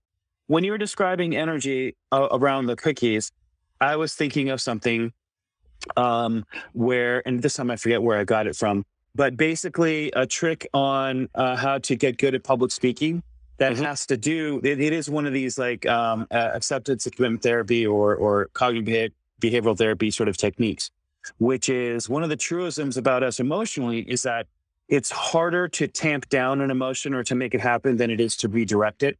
So, for example, Mhm. if you're feeling anxious before speaking publicly, what most people try to do is say, "I'm not anxious," and try to make themselves calm. But it's like trying to once you're you're those hormones are going in that it's like trying to slow down a train on the train tracks. It's got its own momentum and it's going. This emotion is its own thing. What you're what you are able to do is to sort of jump the tracks and get that train pointed at somewhere a little different and go like, I have this energy, but I'm excited. I'm not anxious. I'm excited to share what I know and to get out there and et cetera. They're both such similar, like high value energies. You know, like I like sadness is a low energy. But then Yeah. you say like, okay, well, I'm sad, but this is also, a, you know what? Sadness has a role in society. It bonds people together, like an inside out. Or sadness when I'm alone is actually reflective. My, t- it's telling me something. Like you can redirect these low and high energies instead of Yeah. being good or. I know where I got from. Um, a insanely great book called The Upside of Your Dark Side. When you were talking about how That sounds good. it is I love- so good. I'm so in love with my dark side. Oh man, it's supposed to be like an 80-20 thing where you're not supposed to be 100% happy, but you're not supposed to be 100% in the depths. It's there's this natural rhythm of like 80-20 where like naturally 80% sort of good and 20% Mhm. like bad. But taking it away and not seeing it as bad, but seeing like those emotions tell you something. Like that's the underlying like actual real psychology and science behind the movie Inside Out. Like each one of those characters has a positive use. Anger is motivation. It is an energy that will cut through things. Uh, fear is detail oriented, forward looking, and it's telling you you're not unprepared for something. Disgust is also a taste and telling you whether something is like a vibe for you or not. Um, sadness is a bonding mechanism. And the truth is, in the movie, they boiled it down to five to make it simpler for the the, the characters and, and just a storyline. In reality, it's actually about 17 different emotions, and they all have sort of have their positive, negative, and uses, and they all have their sort of high or low energy states. Um, and so, like that, that sort of like embracing yourself as a human being is what you're tapping into me with energy. Now, I could take it and put that in woo-woo terms where when you're talking energy, it's making me think of like um uh theater, my theater undergrad and and that stuff that was always hard to get into. But like one because Oh man, Um, I, you know what I get like, oh, like what's your energy, your aura, and what's but it's still true. And it works. And those people work with these fluffy concepts to create these yeah, pow- true powerful works of art and you have to go through these things that feel mucky and weird and stupid and subjective but that are still you know real you know and so but it's still energy and it's still you can say woo woo or you can say i read it in this book and here's the research on it it's the same it's it's all energy and like that's get, getting back to those examples of the gurus you pick that's kind of what i mean by like they can they can all have truisms in there Yeah. and it depends on whether your style is like an Oprah or Will Smith style, or if your style is like a Gary Vee, Tim Ferriss style. Like it kind of depends on what speaks to you and what what you're good at. But you know, in the end, um, don't neglect neglect the like underlying emotional person underneath because I have, and it's not great. It- it- no, it is not great. Oh man, uh, Al, this has been awesome. I don't know if you have anything else you want to jump into quickly, Always. quickly, but uh, this is this. Whenever you need to fill airtime, whenever you have an extra 18 hours to fill, just call me on. Yes. No, this was this was really good, man. Um, I've got a lot to uh to chew on, and I'm I'm still thinking about my Oh, yeah, resolutions. Uh, I'll be I'll be thinking about them all through January. Um, my own version of resolutions, but Yeah. um, yeah. How about this? You want to check in on February? Like I'll call you from a cabin in the woods somewhere. I'm not joking. That's what I am. I am doing that. Uh, they'll call you like in mid-February and just be like, so that way it's not like a, hey, how did you do last year? But it's like that process that we all sort of like, you know, that the beginning of the year when we're all Mhm. sort of finding our way. It's it's it's an interesting time because it's like people telling you who you, they want to be and like how they wanted to get there and what their how their life is doing. It's just kind of cool discussion that I wish you know, more of us had. Like, but um, you know how it is over the holidays. You just want to get stuffed on turkey or binge on movies or whatever instead. So, um, so for me, this has been really cool. This has been like one of the the the the, the better like end of year discussions I've ever had on on a personal front. So I really appreciate it. I, I, I appreciate you. Uh, shout out to Andy for saying you need to talk to this guy once in a while. I'm like, all right. Oh So- man, yeah, def. Oh, and speaking of Andy, uh, I am so bummed that I missed your Spider Verse uh, conversation last Tuesday. Yeah. Oh, how good was that? Can I just get 30 seconds of you jonesing on that? How good was that? Uh, the Spider Verse. Uh, uh, well, the, the the last Spidey movie, which owes a debt to Into the Spider Verse, Oh, okay, right. which also Um, now has a sequel. Like, how No, that was how the- hot is it Spider Man right now? Uh, that was bonkers, man. Uh, you know, where as I said, I was I was so fascinated by what they were doing. Uh, I, I think that may have overshadowed my like for the actual movie Yeah, itself. yeah. You know, because I'm like, holy crap, they're doing this. Wait a minute, Yeah. was that a callback to? exploding everything. Miles Morales has got to happen now. Like you know, you're you're seeing it all. Like I was fist pumping at like eight different things in there. Yeah. So, so I don't know if you ever heard um, me and Andy talk about the evolution of storytelling and how uh-huh. it's just happening as a, you know, No, I'm not. used to used to think of a story where you have just this one story, beginning, middle, end, boom. Now it's Yeah. more like you've got this well, hey, did you know about this thing that happened before? What about this thing that's mm-hmm. happened after?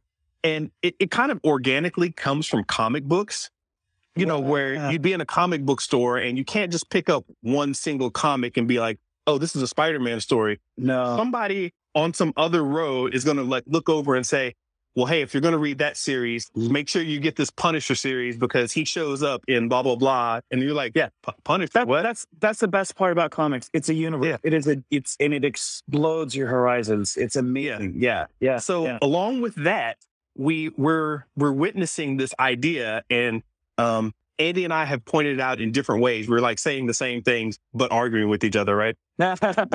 Um, so sorry, we got this evolution of storytelling. The Matrix happened. Sorry about that. yeah. uh, it's okay. I'm back. yeah, we got this uh, evolution of storytelling where you don't have to expect people to know what's going on because when they see something in a movie and go, hey, what's that? Or who is he talking about? Instead of being confused and saying that's dumb, they immediately go to their phones or ask their friends. It's just a total different way of enjoying a movie where it's like, oh, I don't know about something. I got to go talk to my friends or whatever. And it's Nice. really, it's really bizarre watching people in the forums who have like never, Yeah. like they're, you know, if you watch people who have never seen like uh, a uh, Iron Man movie or something, and Mm-hmm. a trailer comes out, if you go look in the YouTube comments or look on on Twitter or something. Mm-hmm. somebody will say something like, you know, yeah, I saw the movie, I was confused about this. They won't say they didn't like it. They'll say I was confused about that. And then a bunch of people will jump in and they're like, oh, okay, well, let me go look this up and look that up. Yeah. That didn't fly like 10 years ago or something. It's You know, true. It's true. it's just like, well, it's funny. It does fit into themes that have been going on since the 70s. So, like, before I forget, though, like this, this is such a long, in-depth thing that I, I really want to hear more about because I know, like, Andy really thinks deeply about story. Can we'll you, do give- it. can you, uh, can you give me a shout out to like an episode with Andy? Did you guys talk about it on air or? um, I have a I have a podcast episode number, I don't know. Uh, Okay, no, no, no. I'm just putting it down as a pin. Is like I would love to see the the Andy episode about that because the the the one thing I'll throw in is um, there's an author in tech circles that I like a lot that wrote about media and culture for like one book. Yeah. Um, and uh, and I like him a lot. Now I'm blanking on his name. I want to say is Steve Johnson. no, No, Steve John Steve Johns. He so the book title is um, Everything Bad is Good for You, and he had this really interesting take on how the things that we call sort of trashy junk media now are actually high class art, and it's just not recognized in this time. And he had some interesting arguments for it. The the reason he's known in for tech circles is like he was he he was a big I think he was like editor in chief at Wired. He's the one that spotted the phenomenon of things that created Napster before it ever happened. Like he wrote a book Mm. called Emergence about um, emergence of how like you know small collective uh, small systems with small collective rules can lead to this emergent uh, active behavior. Blah blah blah. All this really cool that's why GTA exists. yeah, yeah, yeah, exactly. Um, and so he took a break and he like, I was like, Jesus, kid, kid- this guy's like a triple threat. What can't he write about? Like he wrote about media and culture. I'm like, all right, let's see a tech nerd right about. He wrote about how basically um, things are getting denser, and more cognitively um, harder for us to challenge in more interesting ways. So, like if you look at, and the way he mapped it was, if you look at, for example, what was considered a groundbreaking TV series at the time in the 70s was Hill Street Blues. Yeah. What made it groundbreaking was that it had multiple storylines going. That was its chief invention. That's what set it apart. That's why people have Yeah. such fond memories, and it's why it cracked everything open. And it's funny, you can see it. Like if you go back and watch, like you know, uh, like uh, 80s stuff, like Knight Rider, or Ch- it's like, oh my god, like it's opposite. Yeah. DVD. You're like, oh, get on with the plot. It's the one plot. It's Yeah. Hill Street Blues took that, and then you actually map the complexity of TV episodes, and then he did it for uh, movies, and he did it for song structures and complexity of lyrics, comple- complexity of melody. Everything's getting more complex, um, and that there there's been some rebounds to that. Music in the last ten years, um, statistically, has gotten a lot simpler. Like as it's gotten more popular, like that's Mhm. another thing. But movies and TV seem to have gone with that. And he wrote this book like 10, 20 years ago. I didn't even think of this sort of like multiverse, like comic book style. Like it's almost like a whole other level, but like continuation of this kind of thing. Um, so uh, yeah, thanks for the thanks for letting me geek out. I'm gonna, I'm definitely gonna go look up the anything, especially if you give me a link to which one it is. Like, Yeah. uh, I, I, I love it. Yeah. I'll pop the link out there and uh yeah, we'll talk it up. And um anytime you want to like there's a conversation going on in some thread that Andy's talking smack about, I like jumping in and and going going up against him. So he does the same thing on my posts. Yeah, yeah, yeah. I, you know, Andy's one of those friends that, like, I'm glad he was a close friend that I reconnected with in the last few years because there's something I missed. I realized that there's something from college and a certain type of college friend that I miss in work life um, at times, which is the sort of productive debate. Like, it's there, there can be sort of this toxic positivity of like, we all have to get along all the time and you can't, you know, you have, it's, it's that kind of thing. Whereas there's like a class of people that like to sort of um, sort of do the Lincoln Douglas kind of thing. Yeah, you're you're absolutely in that. Like I like I like like for me, like I bet like like uh, a lot of people would see the part where we were disagreeing about Gary Vee and see it as heated, and I saw it as like the good stuff. Oh no, that's what you're supposed to do. Yeah, I've gotten I've gotten in trouble at work for that. You know, me too, me too. So uh, they, they were yelling at each other, and we're like, "What? What are you talking about?" yeah, yeah, yeah, exactly. So.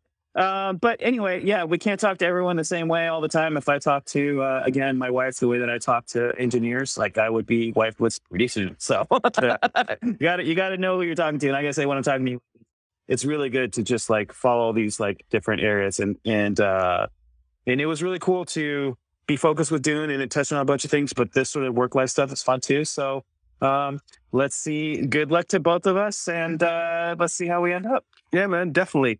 Um, thank you once again for jumping in. I didn't expect this conversation, but it worked out. It worked out great, um, as it should have. Uh, so Me too. I didn't expect it either. Thanks. For, and it comes from you being open, like you talking about, hey, you're working on resolutions and just throwing it out there. So, um, you know, I'm a fan of what you're doing here. Like, this is like something interesting and new. And frankly, even if, like, I hope it's worth it to you, like on a person, like you mentioned, on a personal level, where like it's hard for me to imagine someone like you not being able to talk for more than 10 minutes. Like, I hope it's personally meaningful for you, regardless of like, you know, putting numbers on audience and that kind of stuff. Cause I get a lot out of it in terms of a participant, but also as a listener. So thanks for throwing it out there and, and thanks for having me on.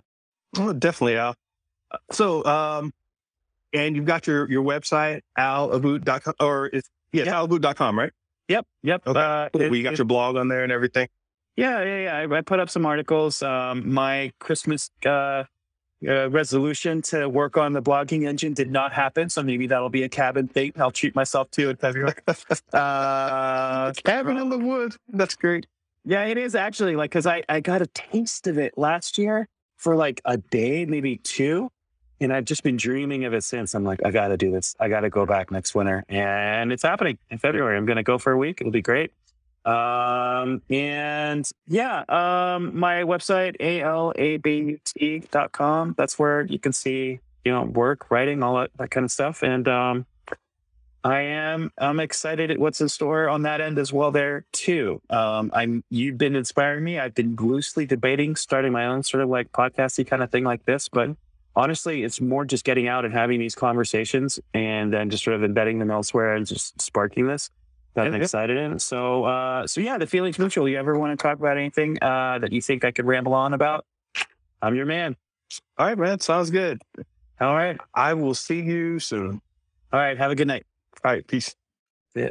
All right, so that was the man Al. Al's a good guy. Um, be sure you check out our other discussion that we had the the epic Dune discussion if you're into Dune, or even if you're not.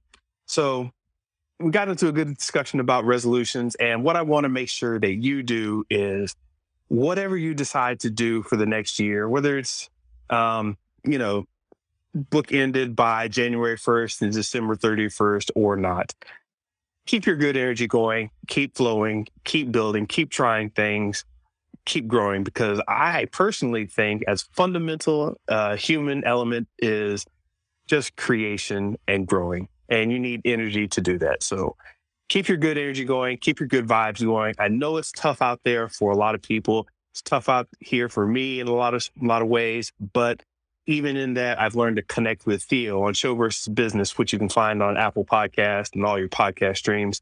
Um, just connecting with various people like Andy, Al, Tony, Tone, uh, all the other people I've connected with here in social media. Which so now it doesn't even give me anxiety anymore because I've learned to deal with it and I've grown a little stronger. So if there's something out there that you think you need help with, uh, talk to somebody. You can talk to me about it. Um, I'm not a psychotherapist at all. I'm just a developer and I like creating. So if I can help you get your creative juices going, if I can help you put something out into the world, maybe we can work on something together. I don't know. Get at me. But that is this one, Mr. Binja's ADD Experience Live. See you in 2022. Peace. Hey, thanks for joining me on this podcast. You all make everything I do possible, and I really do appreciate it. So even if you've got me on social, please visit MrBinja.com and see what's happening and how deep the rabbit hole goes. All right, I'll see you next time. Peace.